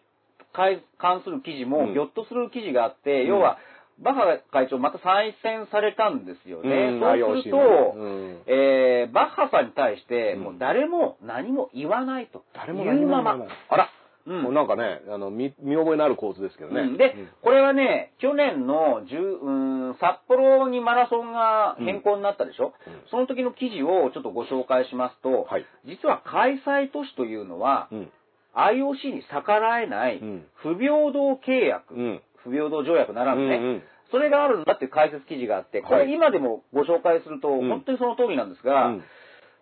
例えばですが、うんえー、東京都は自らの意思で立候補して、うん、大会の開催場所を アイオーシー に提供した立場なんです。はい。だから私がやりますって、ね。だから森さんの組織委員会というのは アイオーシー の意向で動く手足で、うん、単なる、うん、いわばイベント屋だっていう。う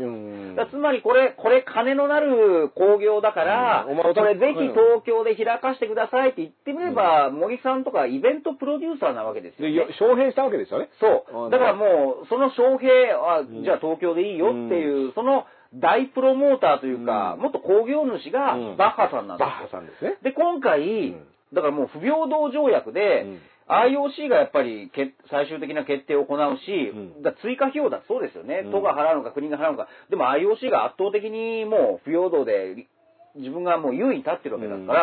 これからもうどんどん飲まされますよ、うん、だからもうタッチの悪いプロモーターに捕まっちゃったっていう ね, いうねあのねプロレス団体みたいなもんですよね、こう お, お前のところやらしてやるよって言って、だから分かりやすく言うとそう 田, あの田舎のね、うん、あのちょっと工業主で一発当ててやるべって言って、東京から団体呼ぶべって、うん、その東京の団体があの田舎のプロモーター、うん、あの銭になるなっていうので、うん、高くふっかけてるわけですよ。っていう状況です。それでもいい、ブッチャーが来るならそれでもいいって言って、うん、ものすごいブッチャーね、うん、でそれで客が入ればいいですけど、うん、今またこう客入れるなみたいな話になる、やばい話になってるわけ、うん、でそれをキャンセルできない、うん、で違約金みたいなことがあるから、うん、もうその工業主は、うん、これはもう、ま、町の税金をつぎ込むしかねえって言ってる状態なんです。でしかもね、うん、その参加する外国人レスラーとかね、うん、ミルマスカラスとか来るとか言ったら、うん、ミルマスカラスの方はこんなあの危ない街には行かないよみたいなことを言ってるみたいな。え、え、マスカラス来るって話になったら、ポスターにはもうアンドレマスカラスの反戦ね、ドーンって並んでるっていう状態なのに、我々はこんな人数をブッキングした大宮スケートセンターみたいな、こう、ポスターが貼って、大宮スケートセンターも立て直しちゃったみたいな。もう、こんだけのね。呼んでみたら知らねえやつばっかり来るみたいな。マスクマンで中身が全員違うとかね。そういう、そういう状況に今なりそうで、しかも、第一次ユーダゲームの旗揚げかっていうぐらいの、全然言ってることは違うじゃないか。なんか違う人たちばっかりみたいな。何のオリンピックだよっていう。あれ、猪木探してなくないみたいな。それが今、国と、これが行われてるわけですよ、日本で。で、森さんはもう完全に田舎のプロモーターで、神に祈ってるわけでしょ。もうバッハさんに、いや、おめえやりてんだろって、じゃあ金払えよっていう。で、だからもう祈るだけって。祈るだけなんですよ。もう神社でお百度参りしてるわけでしょ、森さんはこうやって。って言って、もう来年こそは、来年こそはって言ってね。これ、だからびっくりして、昨日の、だから僕昨日これね、やっぱりスポーツ紙も撮ってますから、エスエヌエス 発信して、これがやっぱりなかなか拡散して、これ僕が見つけましたからね、この記事。まあ、うまい見つけたぜ。森吉のこんなこと言ってるぞって言って。僕はこの記事見つけましたからね。功労者みたいで。あの、言ったのは森吉さんでね、ちゃんとあの、デイリーさんのね、あの、ウェブ記事になってます。僕は見つけましたからね、この記事。まあ、でも、この、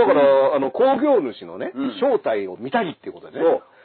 バッハさん、アイオーシー っていうのは、立ちの悪い団体だな。だから、ここまでの話聞いて、一切アスリートファーストの話が出てこない。一個もないですよ。うん、で、あの、なんならだから、レスラーも参戦しないって言ってるわけでしょ。そう。この人たちはね。いや、そんな危ねえ地域に参戦できねえ。いけねえよって。うん。で、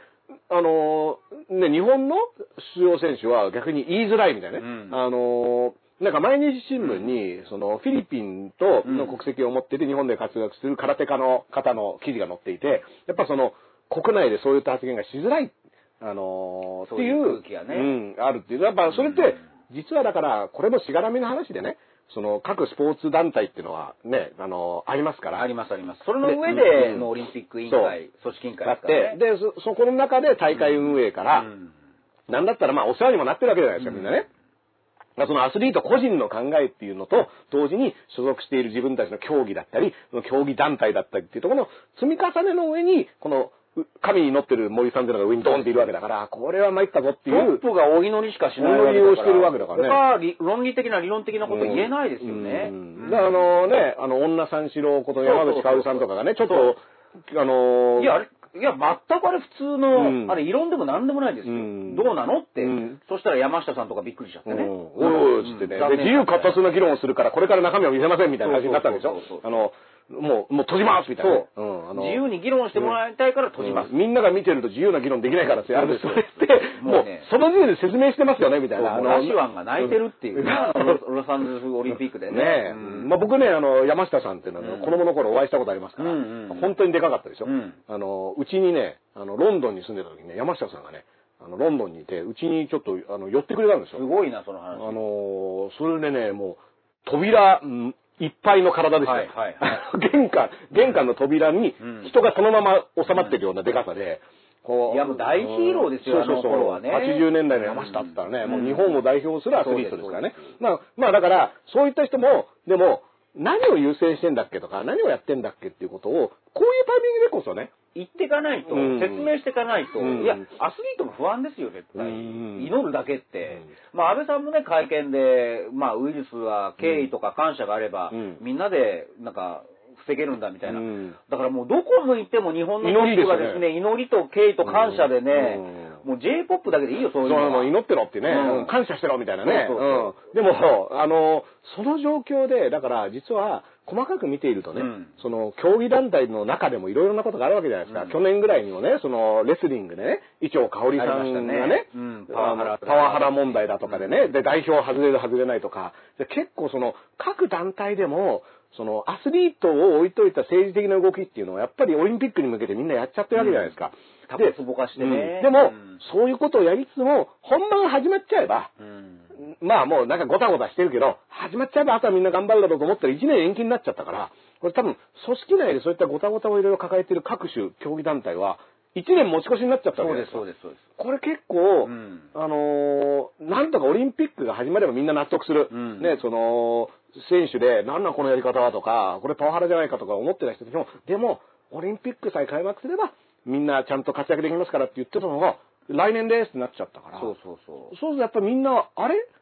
あの、さっきまでこの旗印に向かって走らされてたけど、どうなのって考える時期が今来てると思うけど、うん、そこで考えられるかどうかってすごい大事だと思うんですよね。その暑さ対策もそうだし、うん、これもやっぱりアスリートのことを考えたときに、うん、え、本当にここで走ってベストの記録って私出せるのとか、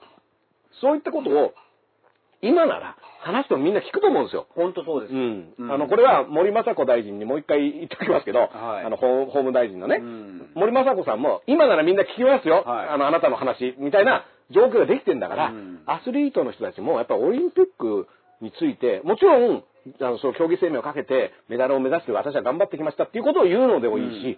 このオリンピック期間にしちがつにじゅうよっかから本来やってる時期に、そういった議論をドワって、ちゃんと出していくっていうのは結構僕ね、あの、いろんな意味で有意義だと思いますよ。来年やるにせよね。うん。うん。だって何を、何を準備して、このどういった問題点が実は、今年だと間に合ってなかったけど、本当はこういうことを解決してほしいみたいな問題点が、あといちねんあるの間ずっと祈られてたらたまんないわけだから、いや、祈ってないでここ考えましょうっていうことを、ドワって出していかないと、いやー、だからこのデイリースポーツの森さんのインタビューがすごくて、うん、ねで、最後も、最後まですごかったんです。最後まで。取材後期として記者が、まあ気遣ってね、うん、まあ森さんといえばラグビーなんです。ラ, ラグビーで、はい、えー、培った今回の経験って何ですかって言ったら、まあ、ラグビーというのは、うん、瞬間的な判断です。常に先と先と読みながら、先へ先へと読みながら、だから祈ってるだけじゃないか。で、しかもね、森さんって、ラグビー大学に入ってよんかげつでやめてるんですよ。うん、ました。これで、ね、あの、僕、鹿島さんのね、えー、ツイートで知ったんですけど、えー、ちゃんとね、あのー、下線、横線引いてましたもんね、その、重要箇所にね。そうなの。すぐやめてるっていう、ね。あの、そうなの。それは、あの、遺書、東京五輪への覚悟っていう、うん、その本で、うん、森さんがですね、うん、いかに、まあ、組織委員会、いや、これ自分の名誉とか、うん、野心とかじゃなくて、うん、任されたからやってるんだっていうのを、もう前側から書いていてね、うんうんで、これは最後のご方向だと。はい、で、ここなんです。僕が気になったのは、途中で投げ出したら、それこそラグビーの関東精神に反するって書いてる。でもラグビーよんかげつでやめてるんです。途中で投げ出してるんですよ、この人は。ラグビー引用してね、うん、関東精神まで出してる人が、うん、じゃあラグビーどうやってたのかって言ったら、全然やってねえじゃねえか、みたいな。全然よんかげつでやめて投げ出してるのに、うん、ラグビーの関東精神に反する途中で投げ出した。今のね、あの、鹿島さんの投げ出し方。投げ出し方がもうラグビーボールになってましたね。こんなことばっかり書いてるんですよ、これね。やばーみたいなね。やばいんですよ、これ。だから、なりすましラガーマンなんです。なりすましですよね。なんちゃってラガーマンっていうかね、オカサーファーっていうのが昔ありましたけどね、オカラガーみたいな感じですよね。そもそもね、じゃあ今日これ、これ私大好きな本なんですよ。はい、私の履歴書っていうね。あらら、来ましたね、これね。日本経済新聞の連載をまとめたものなんです、うん。これもだから、ね、だから森吉をなんか自分で書いてるんですよ。森吉を言ってるんですよ。書く語り機ですよね。で、しかもその大学、大学、早稲田ですよ。早大ラグビー名門。うん、だから森さんって、何、早大、早稲田のラグビー部入ったなんて、すごいじゃないかと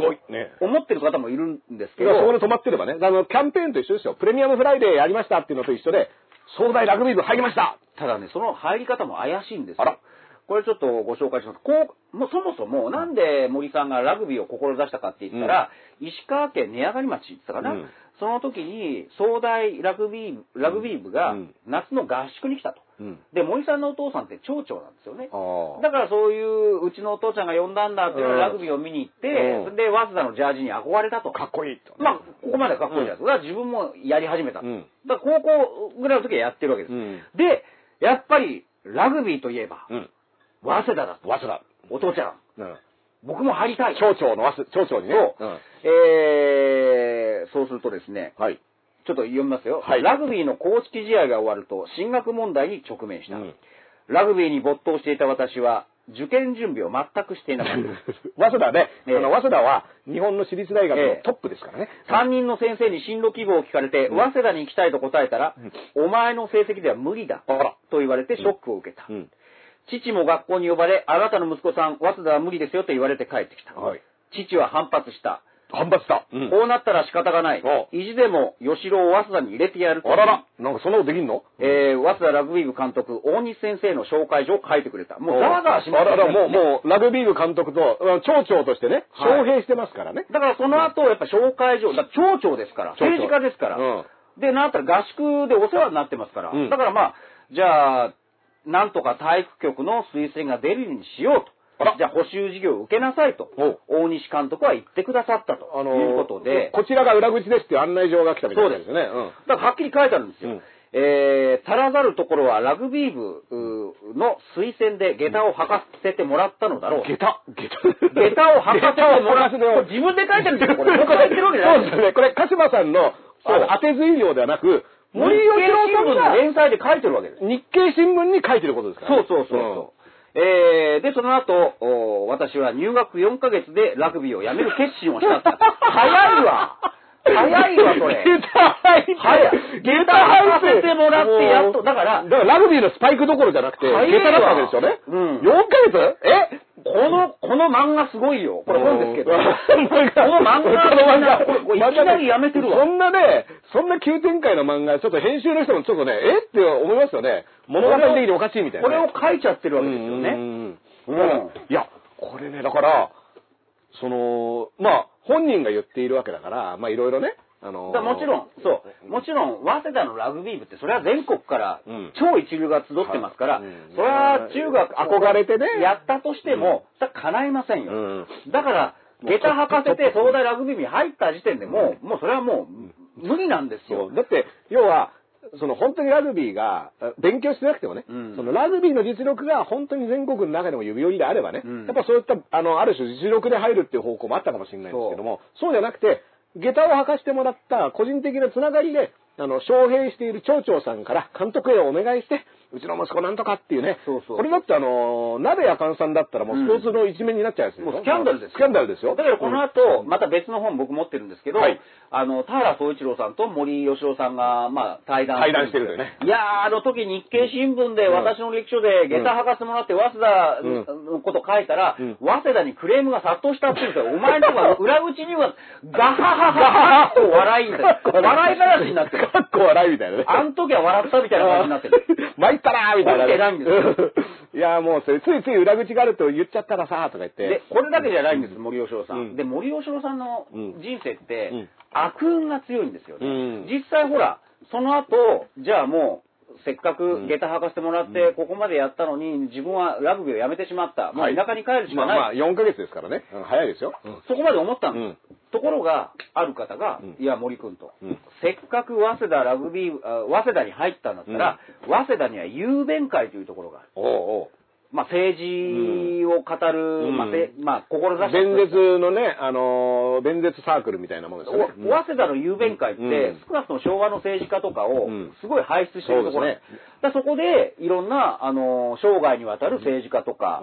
知り合って、うんうん、だから早稲田に入ったことはやっぱプラスになってる。プラスになってるんですよね。下駄履いて、はい、カランカランカランって入ってる。じゃあね、これ、ついでだからもう、もう今日はお休みだから、うん、ですから、はいはい、私のこれ得意ネタなんですけど。はい、お休みですけど、はい。えー、それをご紹介しますと、はい、じゃあ、その森さんは早稲田を卒業して、うん、じゃあすんなり国会議員になったか、成功したかって言ったら、はい、うん、ワンクッションあるわけですよね。ワンクッション。実は産経新聞に入ってるわけです。あらららら。産経新聞に記者として入ってるんです。うん、ああ、じゃあやっぱりよねんかん勉強したのかな、だから産経新聞に入ったのかなと思ったら、うん、このだいに章、産経新聞時代っていうのは。もうさっきのだいいっ章ね。えー、だいに章ですよ、これ。早いですよ。産経新聞時代っていうのも振り返ってるんです。それ、冒頭からちょっとこれ読み上げますよ。はい。就職では非常に苦労したっていう、うん、もうざわざわしますよね。さっきと同じパターン。あれ、あれ、さっきと同じパターンだった。あれって。で、私は早稲田に入るときに父の力を借りたので、うん、就職だけは自力で打開したいと考えたが、頑張れ森少年、ね、私の成績で新聞社に入るのは相当困難なことも事実やったって、また同じことやって。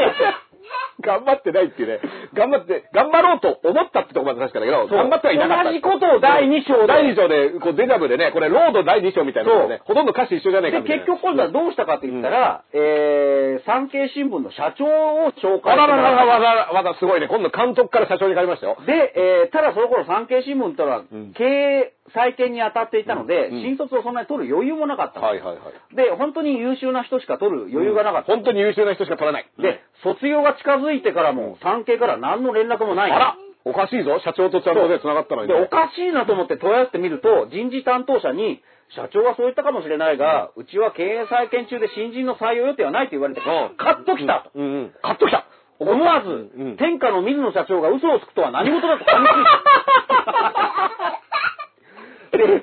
で、ここだけでもすごいでしょ。天下の水野社長が嘘をつくとはさ、逆ギレですよね。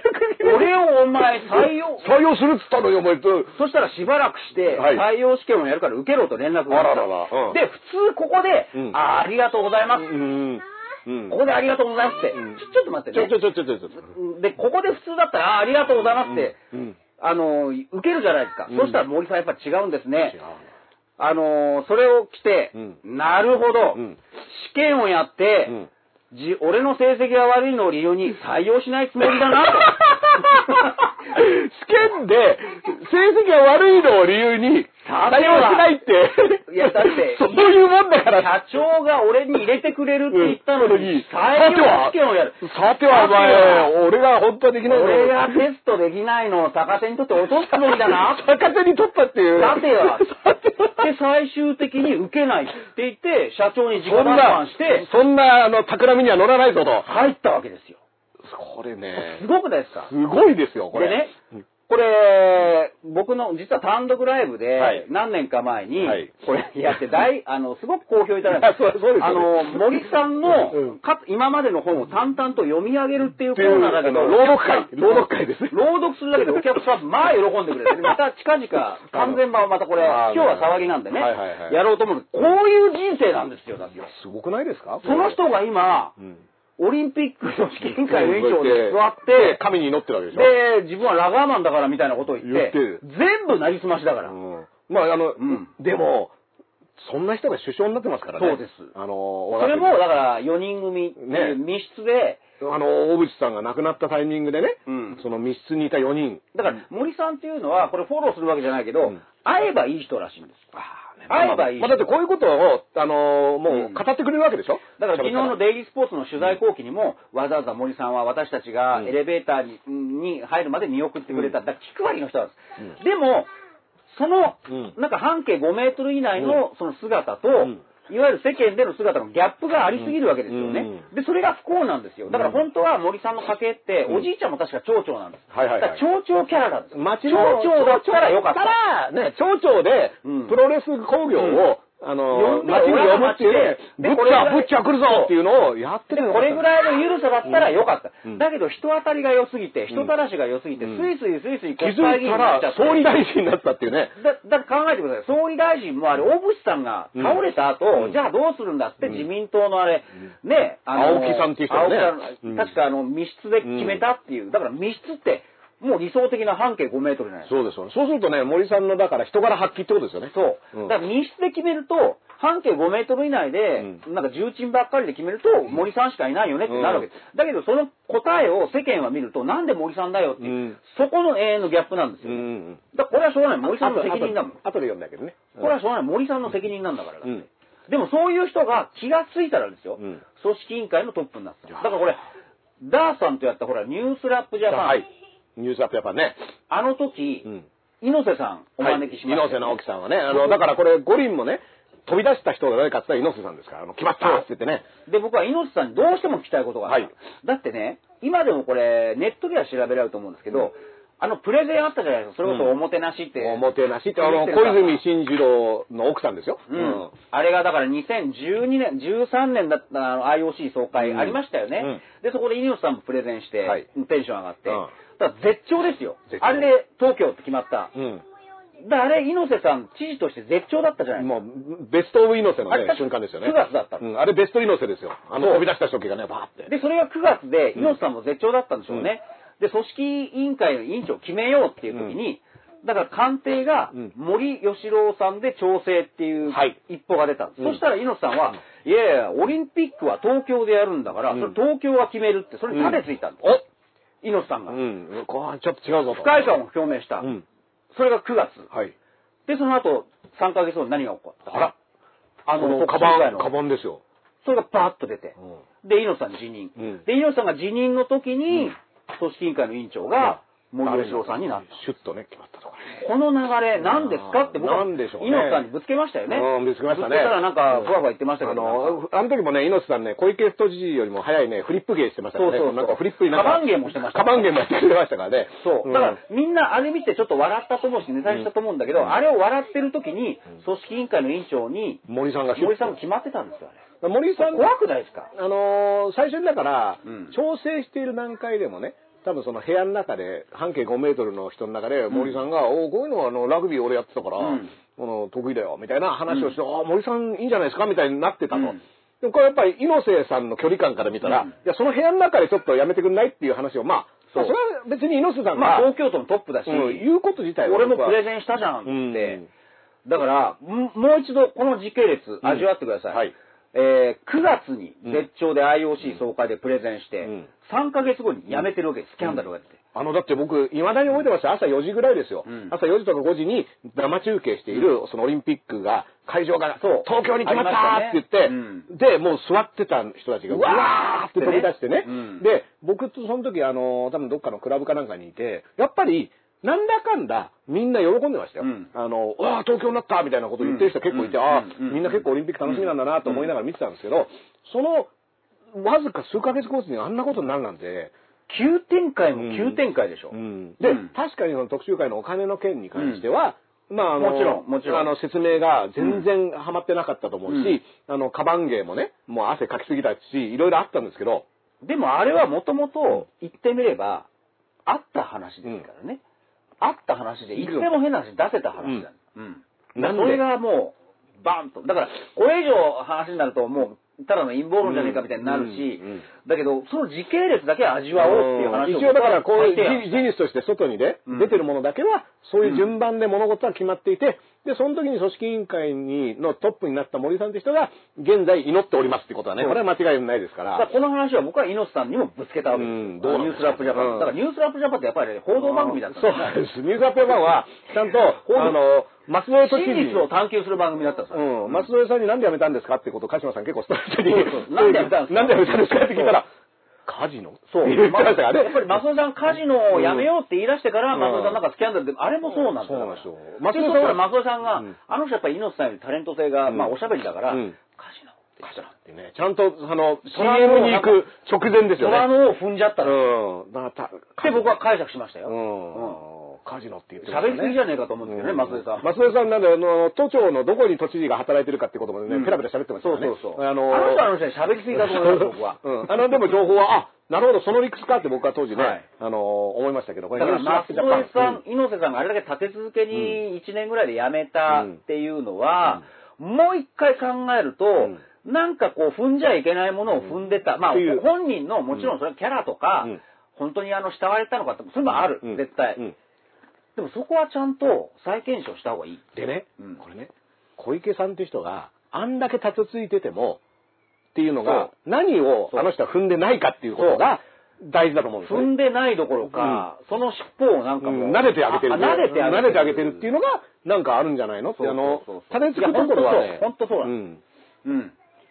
だ松江さんとか猪瀬さんはもうもうこういう肩で風切って乗り込んでって、うんうん、もう全部踏みまくったの。ほらほらもう俺の自由にやらせろって言ってね。その良し悪しはともかくね。だけど小池さんは実は戦ってるふりしながら踏んでな撫でてたのかもしれない。撫でてる、うん。戦いつつこうやって撫で撫でしてるっていう、うん、このバランスが実は小池百合子っていう政治家のね今までやってきたこと、うん、っていうのがまあこの女帝小池百合子が都民の教科書として我々推薦してますけど、うん、そこに。今まで事実としてね、小池さんがどういったところを撫でて、うん、どういったところを殴ってたかっていうのが、うん、実はね、今回の都知事の小池さんも殴っている相手と、撫でてる相手っていうのがいるよっていうのがね、これ結構大事だと思うんですね。いや、だからあのー、前もこの回で言いましたけど、うん、その朝鮮人虐殺追悼関東大震災のね、うんうん、あれも、もう小池さんなんでそれをメッセージ取りやめるんだ、うん、それだけでもちろん批判とか疑問は成り立つんだけど、うん、その元を調べてみると、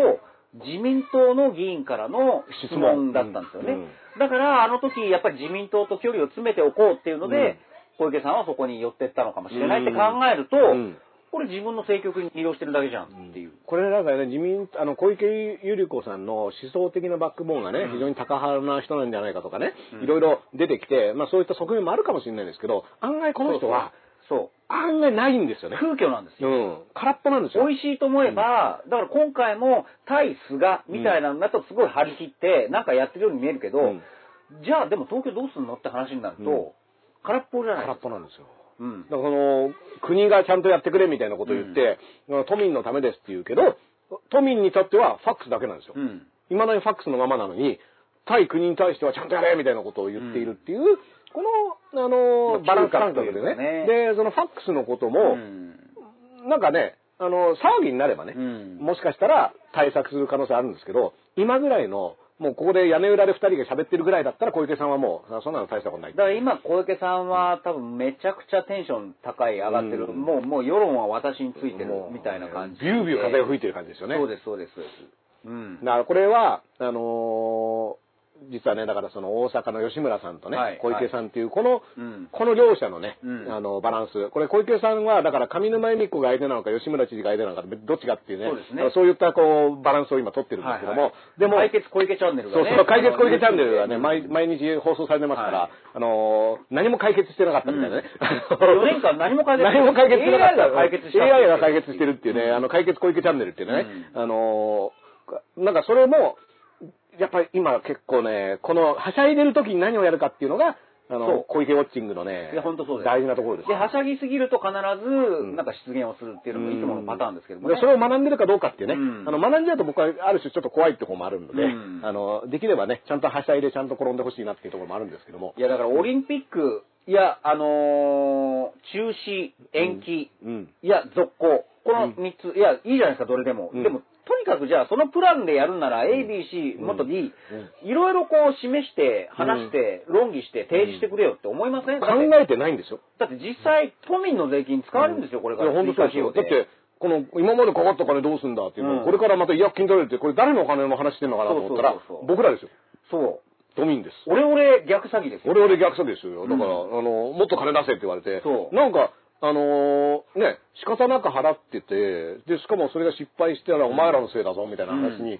なっていくパターンに僕ら今飲み込まれてますから、少なくともね、あの、東京都民だったり、マラソンを開催する札幌の方だったりね、うん、あのー、埼玉のね、あの、サッカーとかやる埼玉の方だったりね、いろいろこれね、あの、自分事として考えた方がいいことと、あの、簡素化って言うじゃないですか。あの安倍さんが今回そのごにんが延期するかもっていうムードになってきてから言い出したのが完全なる形での実施っていうのをできないと意味がないっていうことを言ってきて、完全な形の五輪をやるためにはのが一番大事。これも今まで言ってたのは分かるんですけど、急に完全なる形みたいなのが出てきて、だからオリンピック延期中止みたいな風になった時のさんがつぐらいですよね、うん、もう完全でいろんな各国の人と、うん、の ジーセブン でね、うん、あのバックアップ東京がやるっていうのをバックアップするみたいな話を取ってから、うん、急に完全なる形の五輪開催があの我々の望んでることだってなってきて、それでああ完全なる形で や, やりたいんだと思って、だから完全なる形でできないから、うん延期しますっていうロジックだったと思うんですね。うん、だ来年いちねん延期したら完全なる形の五輪ができますよっていう話だったはずなんですよ。そういうロジックだった、うん、今まではね、うん、ところが今度はなんか簡素化したものっていうので、あれ簡素化しちゃったら完全な形じゃなくないみたいな。そうなんです。うん、これあの簡素化したものと、うん、完全な形ってだいぶ差があるでしょっていうのがふわっとでももうその時点で話違ってる、ね、話違ってるっていうのが、うん、もうでも早くも簡素化っていうフラグを立て始めてて、うん、でこの簡素化っていうのは何っていうのが、うん、いまいちわかんないじゃないですか。でこれまたあの大工業主のバッハの話が出てきてね、無観客なんてのはありえないよっていう。いやあの本当なんです。無観客なら話にならない、うん、話にならないっていう。もう完全にもう悪徳プロモーターのもうね完全に首根っこ押さえられてますよ。なんだよその観客制限って言い始めてるわけですよね。うんうん、すごいですよね。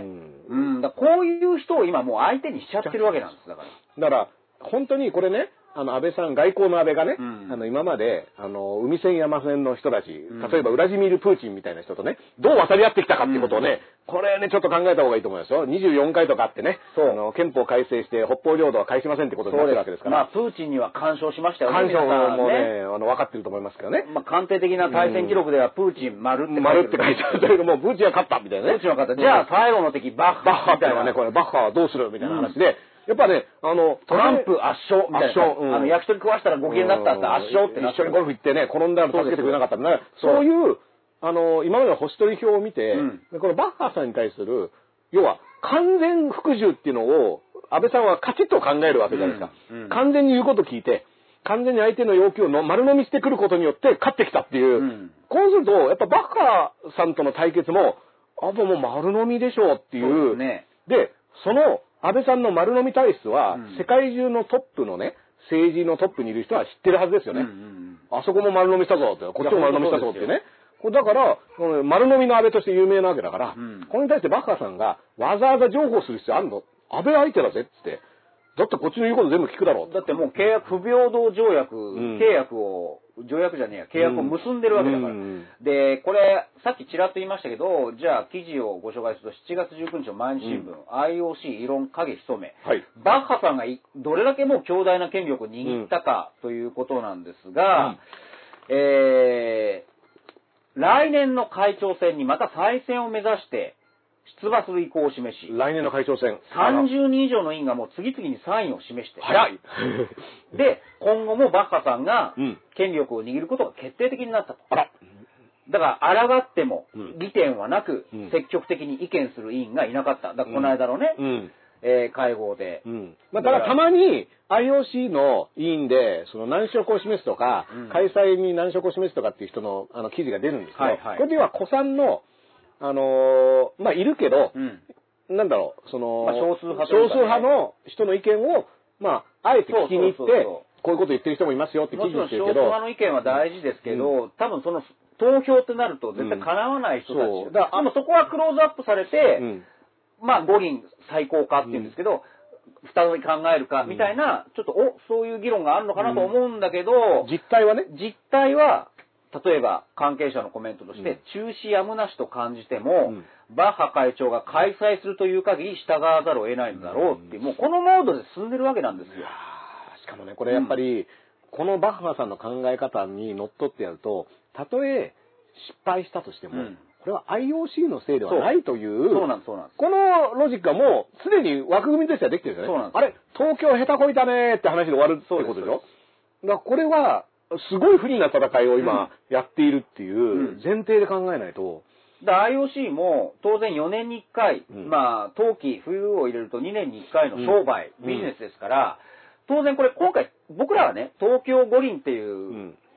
今年もしくは来年のことで今話してるじゃないですか。でも アイオーシー 側の視点に立ってみてくださいよ。うん、これよねんごとに美味しいビジネスになるわけですよ。うん、で東京でこれだけ揉めたら、うん、あ立候補してもなんか美味しくねえなって、うん、なんか金もかかるし、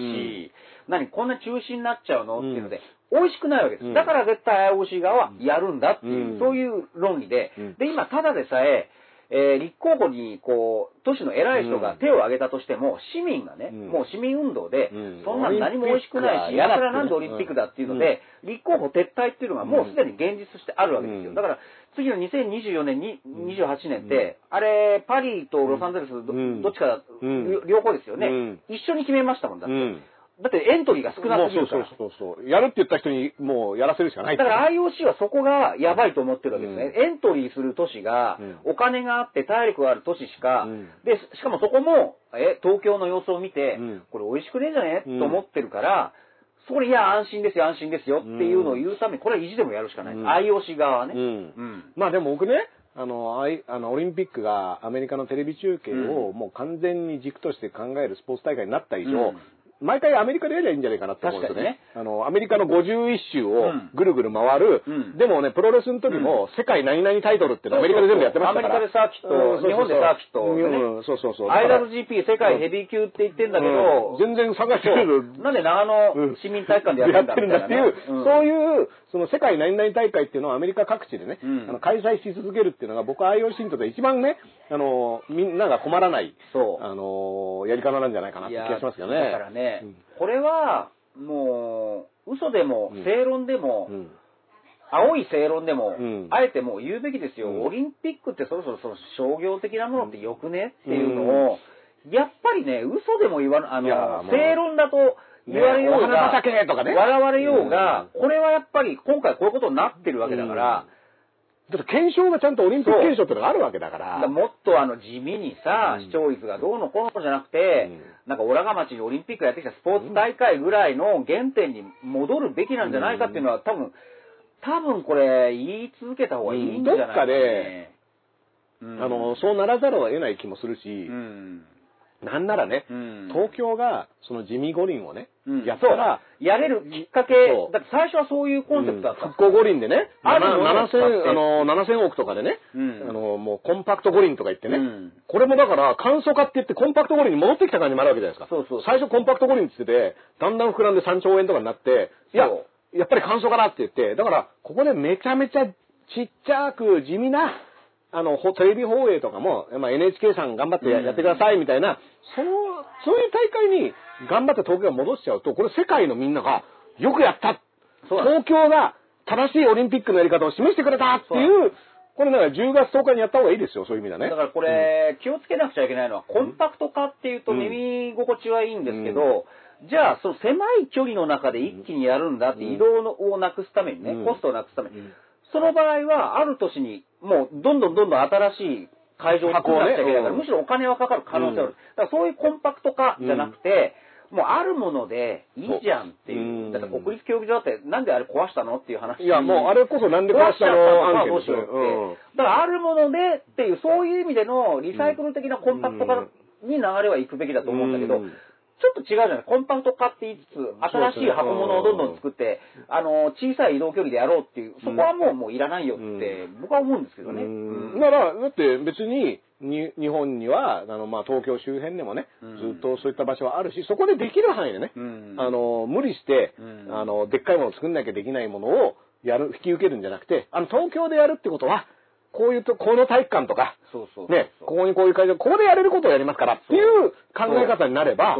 ね、あの、いいじゃないですか、その、アイダブリュージーピー をどこどこ市民体育館でやってるみたいな、そういうので、で、しかもにかいめのオリンピックですからね、これ、ひゃっぽ譲って初めて、その新興国で、さあ、なんか経済回すべえみたいな、そういうやっぱり野心って多分あったと思うんですよ、日本も。あの、ね、これ今日、ま、あの、昔の東京オリンピックで言ったらマサ斎藤さんが。マサ斎藤さんがね、これね。またね。その時は、さあ日本成り上がるべって、で、ソウルオリンピックとかもありましたよね。中国もありました。やっぱりいっかいめはみんなそうなんですよ。だけどにかいめ、もういっかい金回すべって、それはもうにかいめのやり方っていうのを成熟してない感じがしてね、うん、提示するっていうのが、うん、実はこう肝になるんじゃないかなっていうとこもありますよね。でしかも僕ね安倍さんのねあのインタビューじゃないインターネット番組でもね、うん、やっぱその五輪をきっかけに、うん、その東京がもう一回上がっていくあの高度成長期のねそのろくじゅうよねん以降のね夢をもう一度っていう話を割と真面目にやってるわけでしょ。だから五輪さえやればそう景気は上がるっていうこのなんかあのふわっとした前提が多分あって、だから今の経済界、まあ、政界もそうですけど、うん、そういうおじさん旗振ってるおじさんってごじゅうねん以上前って、うん、若かりし頃で、うん、あのときめきが忘れられないし別にそれは僕否定しないですよ、うん、いっかいめのろくじゅうよねんのオリンピックが果たしたものっていうのは、うん、多分そういった背景は全然あったと思うんですよね。そうそうでときめきがあった、うん、でもそれをにかいめで今の日本の経済状況でやるって、うんうんもうもうもうもう夢もう一度はちょっと違うファンタジーだよねって。だってろくじゅうよねんの時の日本ってのはそれこそ右あの朝鮮戦争を経てね、うん、右肩上がりでうわーっていってるタイミングに、うん、あの一気にそこに投資したっていうタイミングだったと思うんですけど、今回だってくしくもにせんじゅうはちねんの時点で景気はもう後退しているってことを認めたわけじゃないですか。これも認めたっていうのも僕、うん、なんか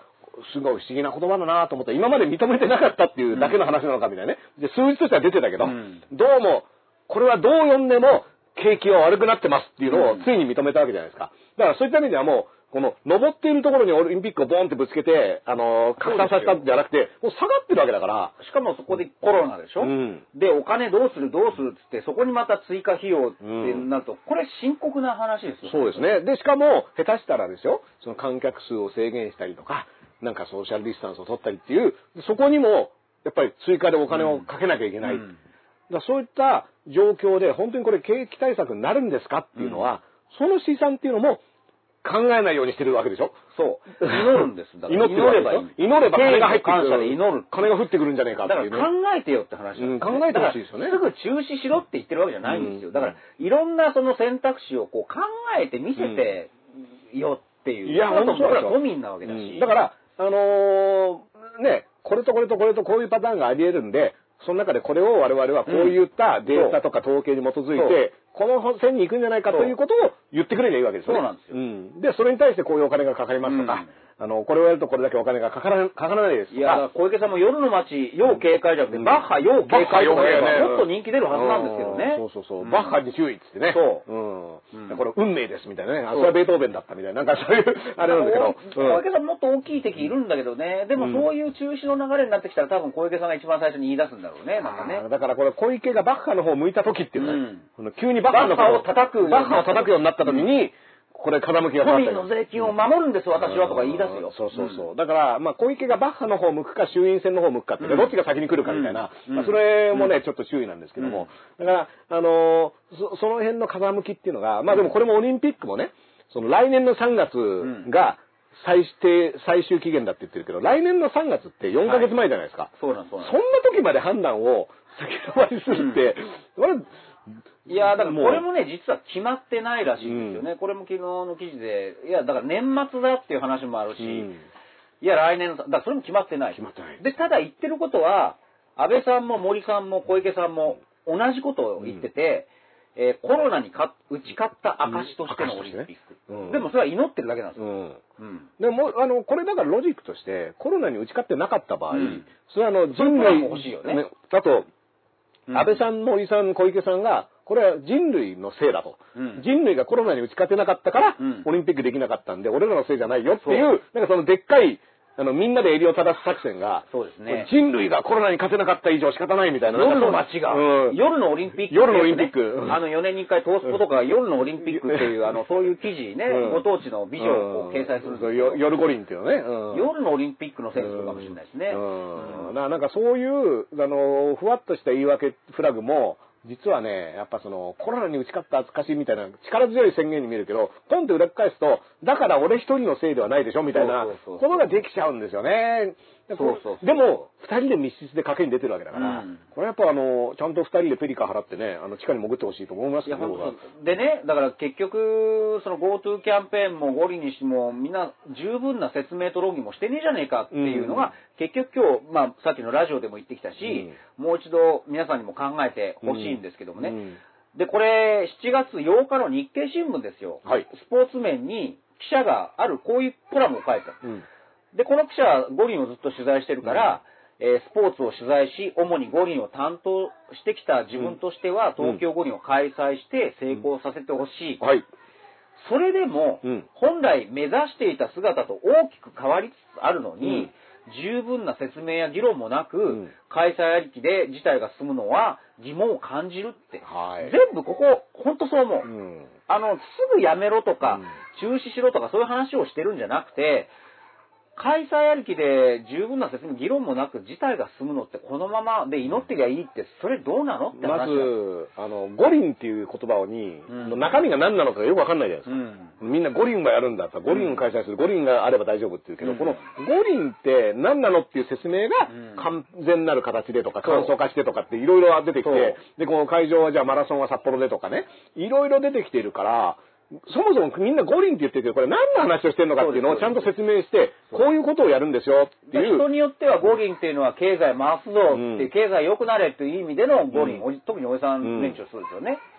うん、だそこにアスリートの話が入ってないっていうね。これね、あの、鹿島さんが前ね、あの、発見したというか、あの、教えてくれた話で、その、新国立競技場をね、うん、あの、作り直すっていうのを五輪で、あの、国立競技場を作り直さないと。その五輪をちゃんとできない。あのー、世界の実はあれは神宮再開発が最大の目的だったんだろっていう。っていう話がね、うん、あるわけじゃないですか。だから、だからあれも説明がね、あそこら辺ってほら、高さ制限が、ね、緑が豊かだから高さ制限があるんです。うん、ところが、えー、新国立競技場を新しいのを作るべってなった前に、うんうんうん、その高さ制限がもう解除されてるわけです、ね。その新国立競技場を建て直すという、名目で、うん、そ, その一体の、うん、ある種その建築基準法における高さ制限が一回解除して、新国立競技場をその、それに合わせてちゃんと作りますって言ったら。だから会議名分としては、新国立競技場を作るから、うん、高さ制限解除してもっと高い建物必要だよねってなるんだけど、うんうん、実はそれは僕はカマセイヌで、はい、カマセイヌですね。あの最後の緑豊かな一帯、神宮再開発をしたい人たちが、高い建物をバンバンバンバン建てたいっていう、うん、その逆算として、じゃあどうすればこの高さ制限って解除できるんだろうっていうのを、知恵を絞った結果、うん、あ、オリンピック呼べばいい。オリンピックで、うん、ここに国立競技場を作り直せば、そうそう、ついでに周りの地主さんたちが、うん、高いビルを建てれるじゃねえかって思って今ね、外苑前とか言ってください。めちゃめちゃ工事してますから。めちゃめちゃ工事してるし、めちゃめちゃ工事してますから。日本青年館とか、うん、オリンピックのあの関連の建物とか、うん、まああのー、ね、焼け太りとは言わないですけど、うん、まあ綺麗に建て直しちゃってね。うん、だあの界隈もう再開発進んでます。一気に進んだんですよね。うん、だから、これってでも、で、国立競技場は、あれ、うん、これってなんで作ったんだっけみたいな話になりつつあるわけです。結局、オリンピックは目的じゃなく、うん、何かの再開発のための手段に利用されたっていう、うん、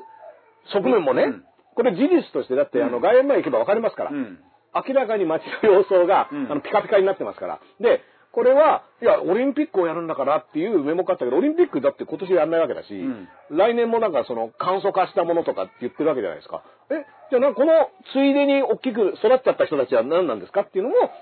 説明が必要だと思うんですよね。で、その新国立競技場を建てる、建てない、あの、経費が高えって揉めてた時ありましたよね。うん、まああれもね、まあいろいろ時系列で振り返ってみると香ばしいんですよ。うんあの、安保法制かなんかを通しちゃった。で、非難殺到してる時に安倍さんが、新国立競技場、あのね、あの、ザハーンはやめようって言って、ね、あの、すごいやつですよね。そっちに話題がすぐ移り変わっちゃったじゃないですか。うん、あれ同じ日ですからね。同じ日です、ね。同じ日、もしくは、あの、いちにちふつかの話ですからね。うん、だからそこの情報コントロールも巧みだったんですよ。うん、後から考えると。うん、でもそれとは別に、えー、森さんがいて、で、長谷博さんっていう方ってね。また来ました、これ。ひどっこですよ。うん、で、その人が、確か、舛添さんから当時の知事は、うん、の時に、新国立競技場でまだ、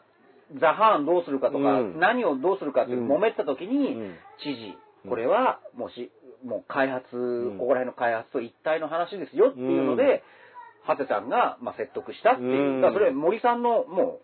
う、こだわりじゃないですか。うんもう代弁してね、うん、これはオリンピックだけじゃ話しなくてここら辺の全体の話なんですからっていうのでハツさんが会議に出てこれねあのカマセイヌって言った長州ですけどね、うん、弟子のハセがハセさんが受け継いで、うん、弟子のハセが言ったみたいな、ね、新国立競技場はカマセイヌだったんですねこれねその名勝負はね、あの、名勝負数え歌をやるところだみたいなところで、こので、実際にこう、あの、アシストしてたのが畑博士っていう。そうそう。これだからね、もう一回これを見せられてんのかみたいなね。そう考えると、どうやったってオリンピックはやらなきゃいけないわけです。うん、まあ、まず新興競技場を作っちゃったから、うん、高さ制限を解除したから、まず、うん、実はその大きな目的は達成したのかもしれないけど。うん、でもやっぱその名目を、あの、いや、なんでこれやったのって言った時に、うん、いや、だってオリンピックやりましたし、これで見事に、うん、あの、国立競技場盛り上がりましたよね。レガシーとかね。レガシーを残しました。うんうん、あの、こけら落としはね、うん、国立競技場やったじゃないですか。うん、それこそ、この間、あの、新国立競技場ね。うん、で、あの、それも中継してみたいなことやってたけども、うん、あの、まあ、これも、それもしちがつっていうのに向けてのロードマップみたいなのがあったのが、あの、開いた後、はい、結局、使えない状態っていうのがね、うん、これランニングコストもかかるわけだし、うん、なんか年間にじゅうよんおくとかかかるわけでしょ、うん、あれ。これも、あのー、どっからそのお金出るんでしたっけみたいなことも。だ例えばね、嵐のコンサートをやるっつったって、毎年、毎、毎月やるわけじゃないじゃないですか。うん、だからも嵐は引退しますからね。ね、解散するわけでしょ、うん、あ、来年になったんですかだっけ。じゃあ、まあでも、でもせいぜいいちねんでしょあの、要はオリンピックと嵐は共に動くみたいな状況ですよね。どうやって客を呼ぶんだっていう、そこのランニングコストの話もあるわけです。スポーツ以外でね。うん、毎月毎日、じゃあ、なんかビッグネームがコンサートやってくれるわけないじゃないですか。ね。それしかも、そのスタジアムのね、作り上をそんなに使い勝手が良くねえぞっていうことも明らかになってるわけで、案外、あの、困ってると、その、スポーツ団体とかね。あの案も、なんかずさんというか、もう早く作りたいがために、だから真ん中も穴開いてるしね。そうそうそう。結局穴がついてなくて。で、エアコンも冷房もつけて、で、よく考えたらつけた方がいいんじゃないかみたいな話なんだけど、あの時はとにかく作りたい、とにかくコストカットしましたっていう体で。ザハーンよりもこんだけ安く作れましたってことだけで動いちゃったっていうね。あれも面白いのがね、森さんがね、A 案、B 案確か出たんですよ。ちょっと確認してほしいんですけど。で、森さんが、俺は A 案がいいみたいなのが、実は本命は B 案、要は、今までのその建設会社とのね、うん、やり取りだから B 案だろうなって時、森さんが俺は A 案の方がいいっつって、うん、わざと嫌われるようなこと言ってるんですよ。はいはいはいはいはい。いいんじゃないかなと思ったみたいな。うん、で実際逆の森さんが言った、うん、マスコミで囲み取材で言った違う案になるわけです。うんうん、そこも計算だとしたらちょっと笑うんですけど、これはただの憶測ですが。いや、まあでもね、その効果として、森さんが折れたっていう形にはなるわけですよ。そうそうそう。その、で、森さんが折れて、そうじゃないものに決まったってことで、あの、まあ、これはお互い譲るとこは譲ってみたいな形になるじゃないですか。はい。これ、僕ね、今の話聞いて、あれにねんといちねんの話似てんなみたいなのもちょっと思いましたね。あの、安倍さんがいちねんって言うから、俺はにねんがいいんだけどなーって言ったっていうのと、なんか、構図的にはなんかすごくそっくりで、あれ俺はこう言ったんだけどなぁ。まあまあ。で、森さんが折れたってことでワンカシね、みたいな。そうです。そういう形ですよね。そうですよ。うん、これね、だからこの森喜朗さんね、すごいですよ。だから実はそういうところで、人望が永田町ではあるのかもしれない。あえてそういったやり取り役というか、泥をかぶってくれるから。うん。だから、この、その半径ごメートルの、あの、仕事術っていうのがね、これ森喜朗さんぜひね、ちょっと本にしてね、うん、あの、いろいろもっと明けすけに語ってね、あの、半径ごメートルの人には僕はこういう話をしてますみたいなのを。まあ、とにかく気遣いで、会った人はメロメロになるっていう。だから実際、わかりますよ。だって、普通に皆さん想像してください。政治家、まあ、もしくは森さんは元政治家だけど、まあでも公人じゃないですか。政治家としましょうよ。政治家で一緒にお酒飲んで誰が楽しいって言ったら、多分ですよ、うん、俺、枝野さんとかより森さんの方が楽しいと思うんですよね。なんとかね。でもそれはごメートルの中の話で、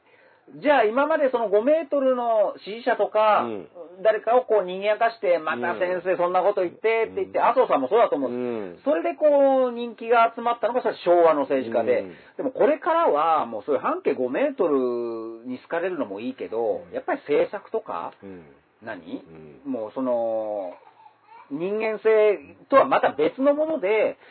支持される時代が、うん、本当その通りだし、半径ごメートルに受ける人のにふさわしい場所っていうのは、それ町長さんとかね、うん、町内会長さんとかね、そう、あのー、町長キャラなんですよ、うん、実際に半径ごメートルの決断でうまく回るレベルの共同体っていうのはあると思うんで、うん、そういうところにいればいいと思うんですよ。だけど、そういう人が、その、半径日本列島みたいなね、ところを半径ごメートルの、あの、ノリで決めていくっていうのは、うん、そろそろもうやめた方がいいっていうのは、やっぱり僕らとしては言っていかなきゃダメだし、別に、いい人だっていうのと、ね、その、日本全体が関わるイベントを仕切る能力があるって全然イコールではないんで、そうです、そうです。うん、なんかそこは割と細かくね、うん、言っていく必要があるっていうのと、まあだから、あの、ね、人格攻撃とかそういった話をするあの人がね、この、この人はダメだとか言うけど、そこもなんかイコールじゃないんで、いい人でも、全然こういう能力ない人いるし、悪い人でも、全然こういう能力ある人いますよっていうのは結構それは、うん、その多様性だとかダイバーシティとかっていうんだったらそういったことも実は織り込んで考えていかなきゃいけないなと今ねこの森さんみたいなキャラを見るとね、うん、そうだから森喜朗論っていうのを語ったり、うん、その生まれてから何をしてきたかっていうのを振り返ると、うん、実は日本の政治、うん、もっと言うと日本の風土、うん、そのままが検証できる振り返るっていうのは僕は思ってますよ。うん、だこれはだからね女帝小池百合子のね、うん、裏裏みたいなね、うん、その小池百合子さんっていう人はそういったその半径ごメートルの評判があまり良くない人ですから、うん、だから森さんと小池さんって仲悪いんですから、うん、だから分かりますよね。うん、だけど小池さんはこれ極端ですよね、うん、半径ごメートルでお世話になった人たちを平気で新しいごメートル新しいごメートル切っただけじゃなくて、うん、そこをディスっているっていう、うん、もう潰し塗り潰していくっていうことですよね。うん、それはしがらみはねえよっていう、うん、ローラーで潰していくみたいなねこのだから森さん的な視点からするとあんなの信じられないっていうのは分かる、分かるんです。だから極端と極端だからね。うん、だからこれはその日本の政治家のありようっていうのが、まあ、そういったパターンがいろいろあるぞっていうのも結構こう人がどういった言動をしてどういった人とどういう話をしてきたかっていう、これはあの政局だったりゴシップだったりとして片付けられるところにやっぱりその人がどうしてこの政策を選んだのかっていう秘密が宿っているっていうことにつながるっていうね、うんうん、だから人も見なくちゃいけない、うん、っていう話ですよね。うん、まあねあのー、だからオリンピックもねこの小池さんがオリンピックに対してどういう態度を取るかっていうのはさっきのその虎の尾を踏む踏まないっていうのはなれるっていう話ともセットになってるので、うんうん、あの今はねやっぱりその GoTo を相手にしてうわーってやってるわけですけど、これがねその次の展開で し, しかも要は森さんとは別にこの二階さんって人がいるわけじゃないですか。その二階さんって人も、その、鹿島さん表に出しちゃいけないおじさんという言い方をしてるけど、うん、まあ、裏番長、裏番長ね。ずっとね、うん。だけど、逆に言うと自分が抱えた案件、うん、今回で言うと観光業界もそうですよ。うん、この自分が抱えた案件っていうものに対しての、その、はちゃんと向き合うみたいな人なわけじゃないですか。だからそれいい悪いの判断は別ですよ。うんうん、で、それが二階派っていうよんじゅうななにんぐらいの集団っていうのも、その二階さんのそういったあり方で集まった人たちなわけじゃないですか。このだから、この二階さんっていう人がどういう人なのかっていうのも、やっぱちゃんと見ていかないと、この人の動きっていうのがね、なんであんなおっさんがこんなに決定権持ってんのっていうのは、うん、いや、本当そうだよね。うん、すごく、うん、あの、不思議に思う人も多いと思うし、うん、でも、まあ、蓋を開けてみたら、その、GoTo キャンペーンもさんじゅうねんの歩みが、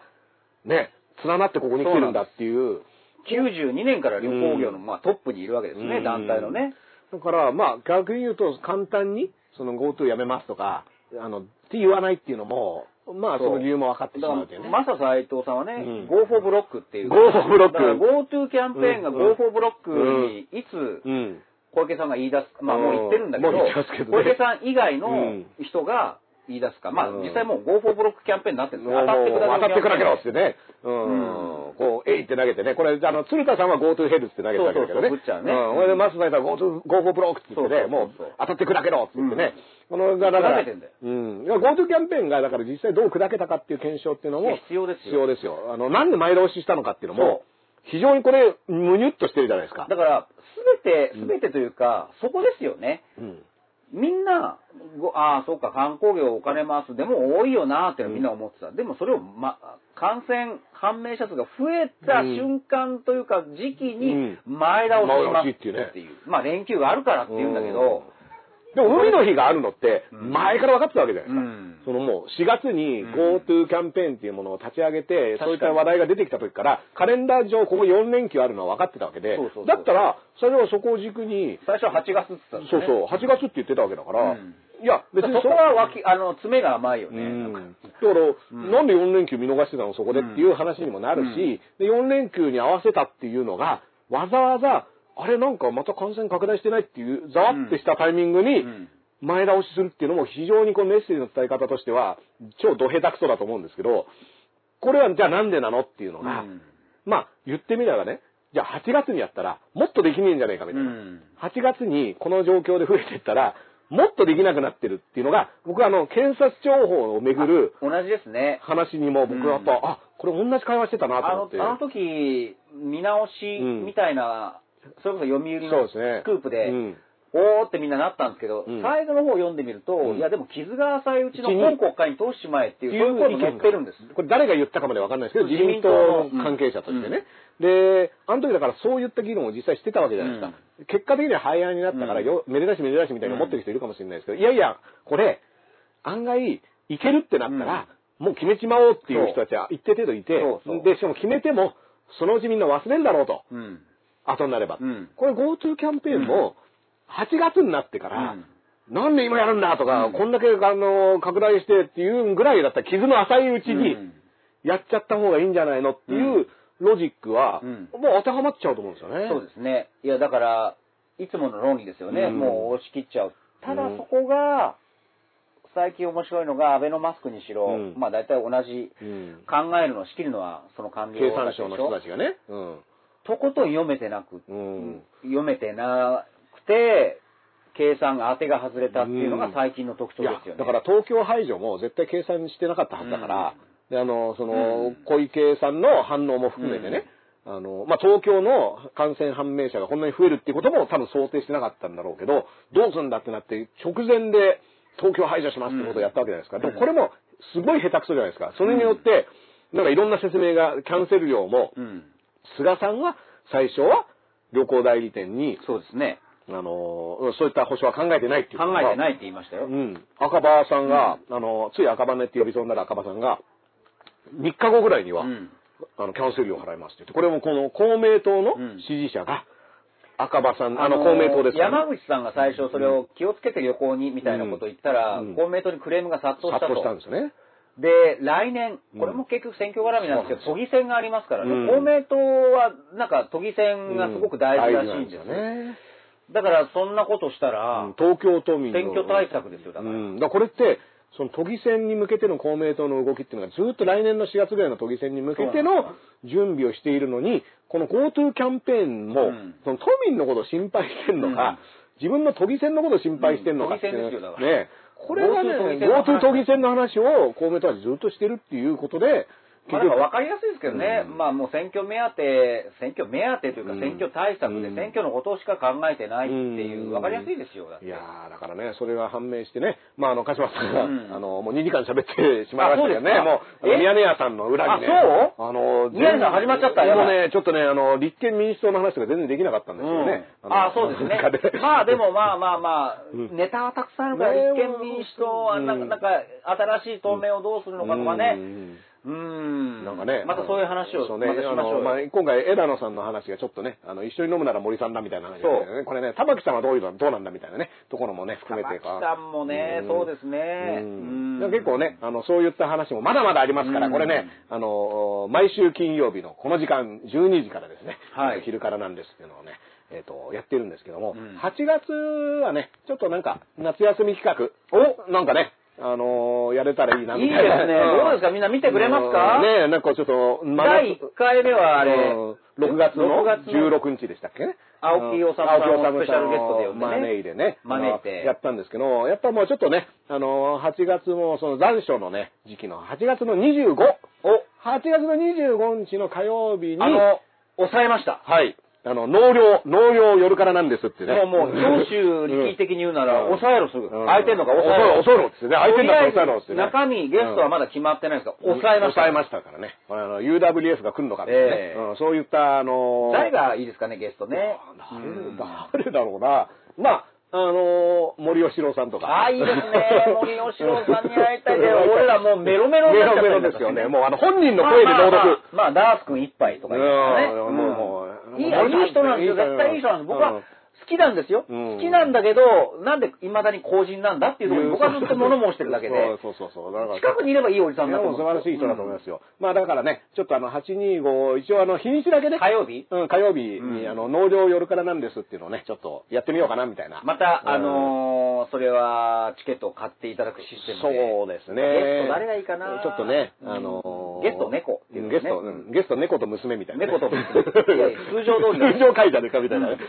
まあ、あのー、まあ、なんだろう、えっと、お客客さん相手のね、あのチケット販売してやるものなんで、まあちょっとそのためにいろいろ考えておこうと思います。この間の青木さんをね、招いた回、まあ初めてというのもあって、どれぐらいかなと思ったら、まあロフトナイン史上、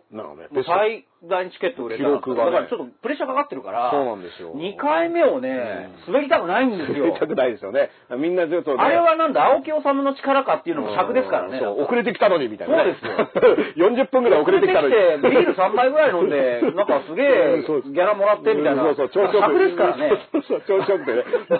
あの、あの時もね、あの、青木さんの下はね、よく、よく回ってましたよ。あの、青木さん見てるかもしれない。青木さんありがたいですよ。あの、黒木さん。にかいめを正解したい。にかいめもやりたいんです。成功したい。あの、だからね、それまで毎週の昼からなんですがね、ちゃんと続いてないとね、あの、はちにーごまでに番組が続いてなかったみたいなことになるとよくないですから、あの、これも皆さんが引き続きね、えっと、昼からなんです応援していただいたら、納涼ができるんじゃないかな、みたいなね。あの、スケジュールでいきますから、あの、ぜひ皆さんそういった意味でもね、あの、夜からなんですも、ある、あるっぽいぞ はちにーご 押さえとけ、うん、あの、手帳に書いとけみたいな感じで、ね。ゲスト誰がいいみたいなね、うん、適当なつぶやきもいいんで。そうですね。あの、はいはい、ハッシュタグ昼からなんですね。そうです、そうです。あの、昼なんですの感想も込みで。うん、そう。あの、ゲストなんちゃんがいいっつうんだったらややこしくなりますからね。昼からなんですで、夜からなんです。ゲストなんちゃんです。これ本物の番組。南原清隆さんがね。だから南原さん以外の。南原さんはちょっとね、あの、ややこしいことに発展する可能性がありますからね。うん。まあ、あの、なんちゃんの政治観っていうのはね、非常に興味ありますけどね。そうです、そうです。あの、聞きたいところは満載なんですけどね、なかなかそれも難しいかなと思いますからね。ちょっとおいおいまた詰めていきましょう。はい。あの、鶴野武さんは、あの、昼なんです出なくなったんで、大丈夫です。はい。じゃあね、そういった感じでですね、えっと、本日もね、もうにじかん超えの、いやー、スペシャルね、オリンピック開幕特番ということで、あの、この後閉会式、開会式どうぞ。開会式に、このままね、中継がつながりますみたいなね。ってなる予定だった。予定だったんですよ。本当にね、これ、僕らもうそれを狙って金曜日の日にやってたのかっていうような。で、最終的にね、あの、聖火ランナーが入ってきて、誰が来るのかなって言ったら、森喜朗さんと小池百合子さんが手を取り合ってね、お互いの首をつり合いながら入ってくるっていう、そういうプランがあったんですよ。それ見たかったんですよ。両者リングアウトみたいなね。シーシービーアイだから火つけてるっていう。そういう奇跡のね、ああよかった東京っていう。見たかった。見たかったんでね。やっぱそれは、あの、来年に持ち越しということですからね。あの、それまで皆さん、あの、五輪に関してはね、よく注意してね、今日話したようなことを考えながら、えっと、待ってみたいと思います。メダル何個取れるかなーってね。いいと思う。はい。それではありがとうございました。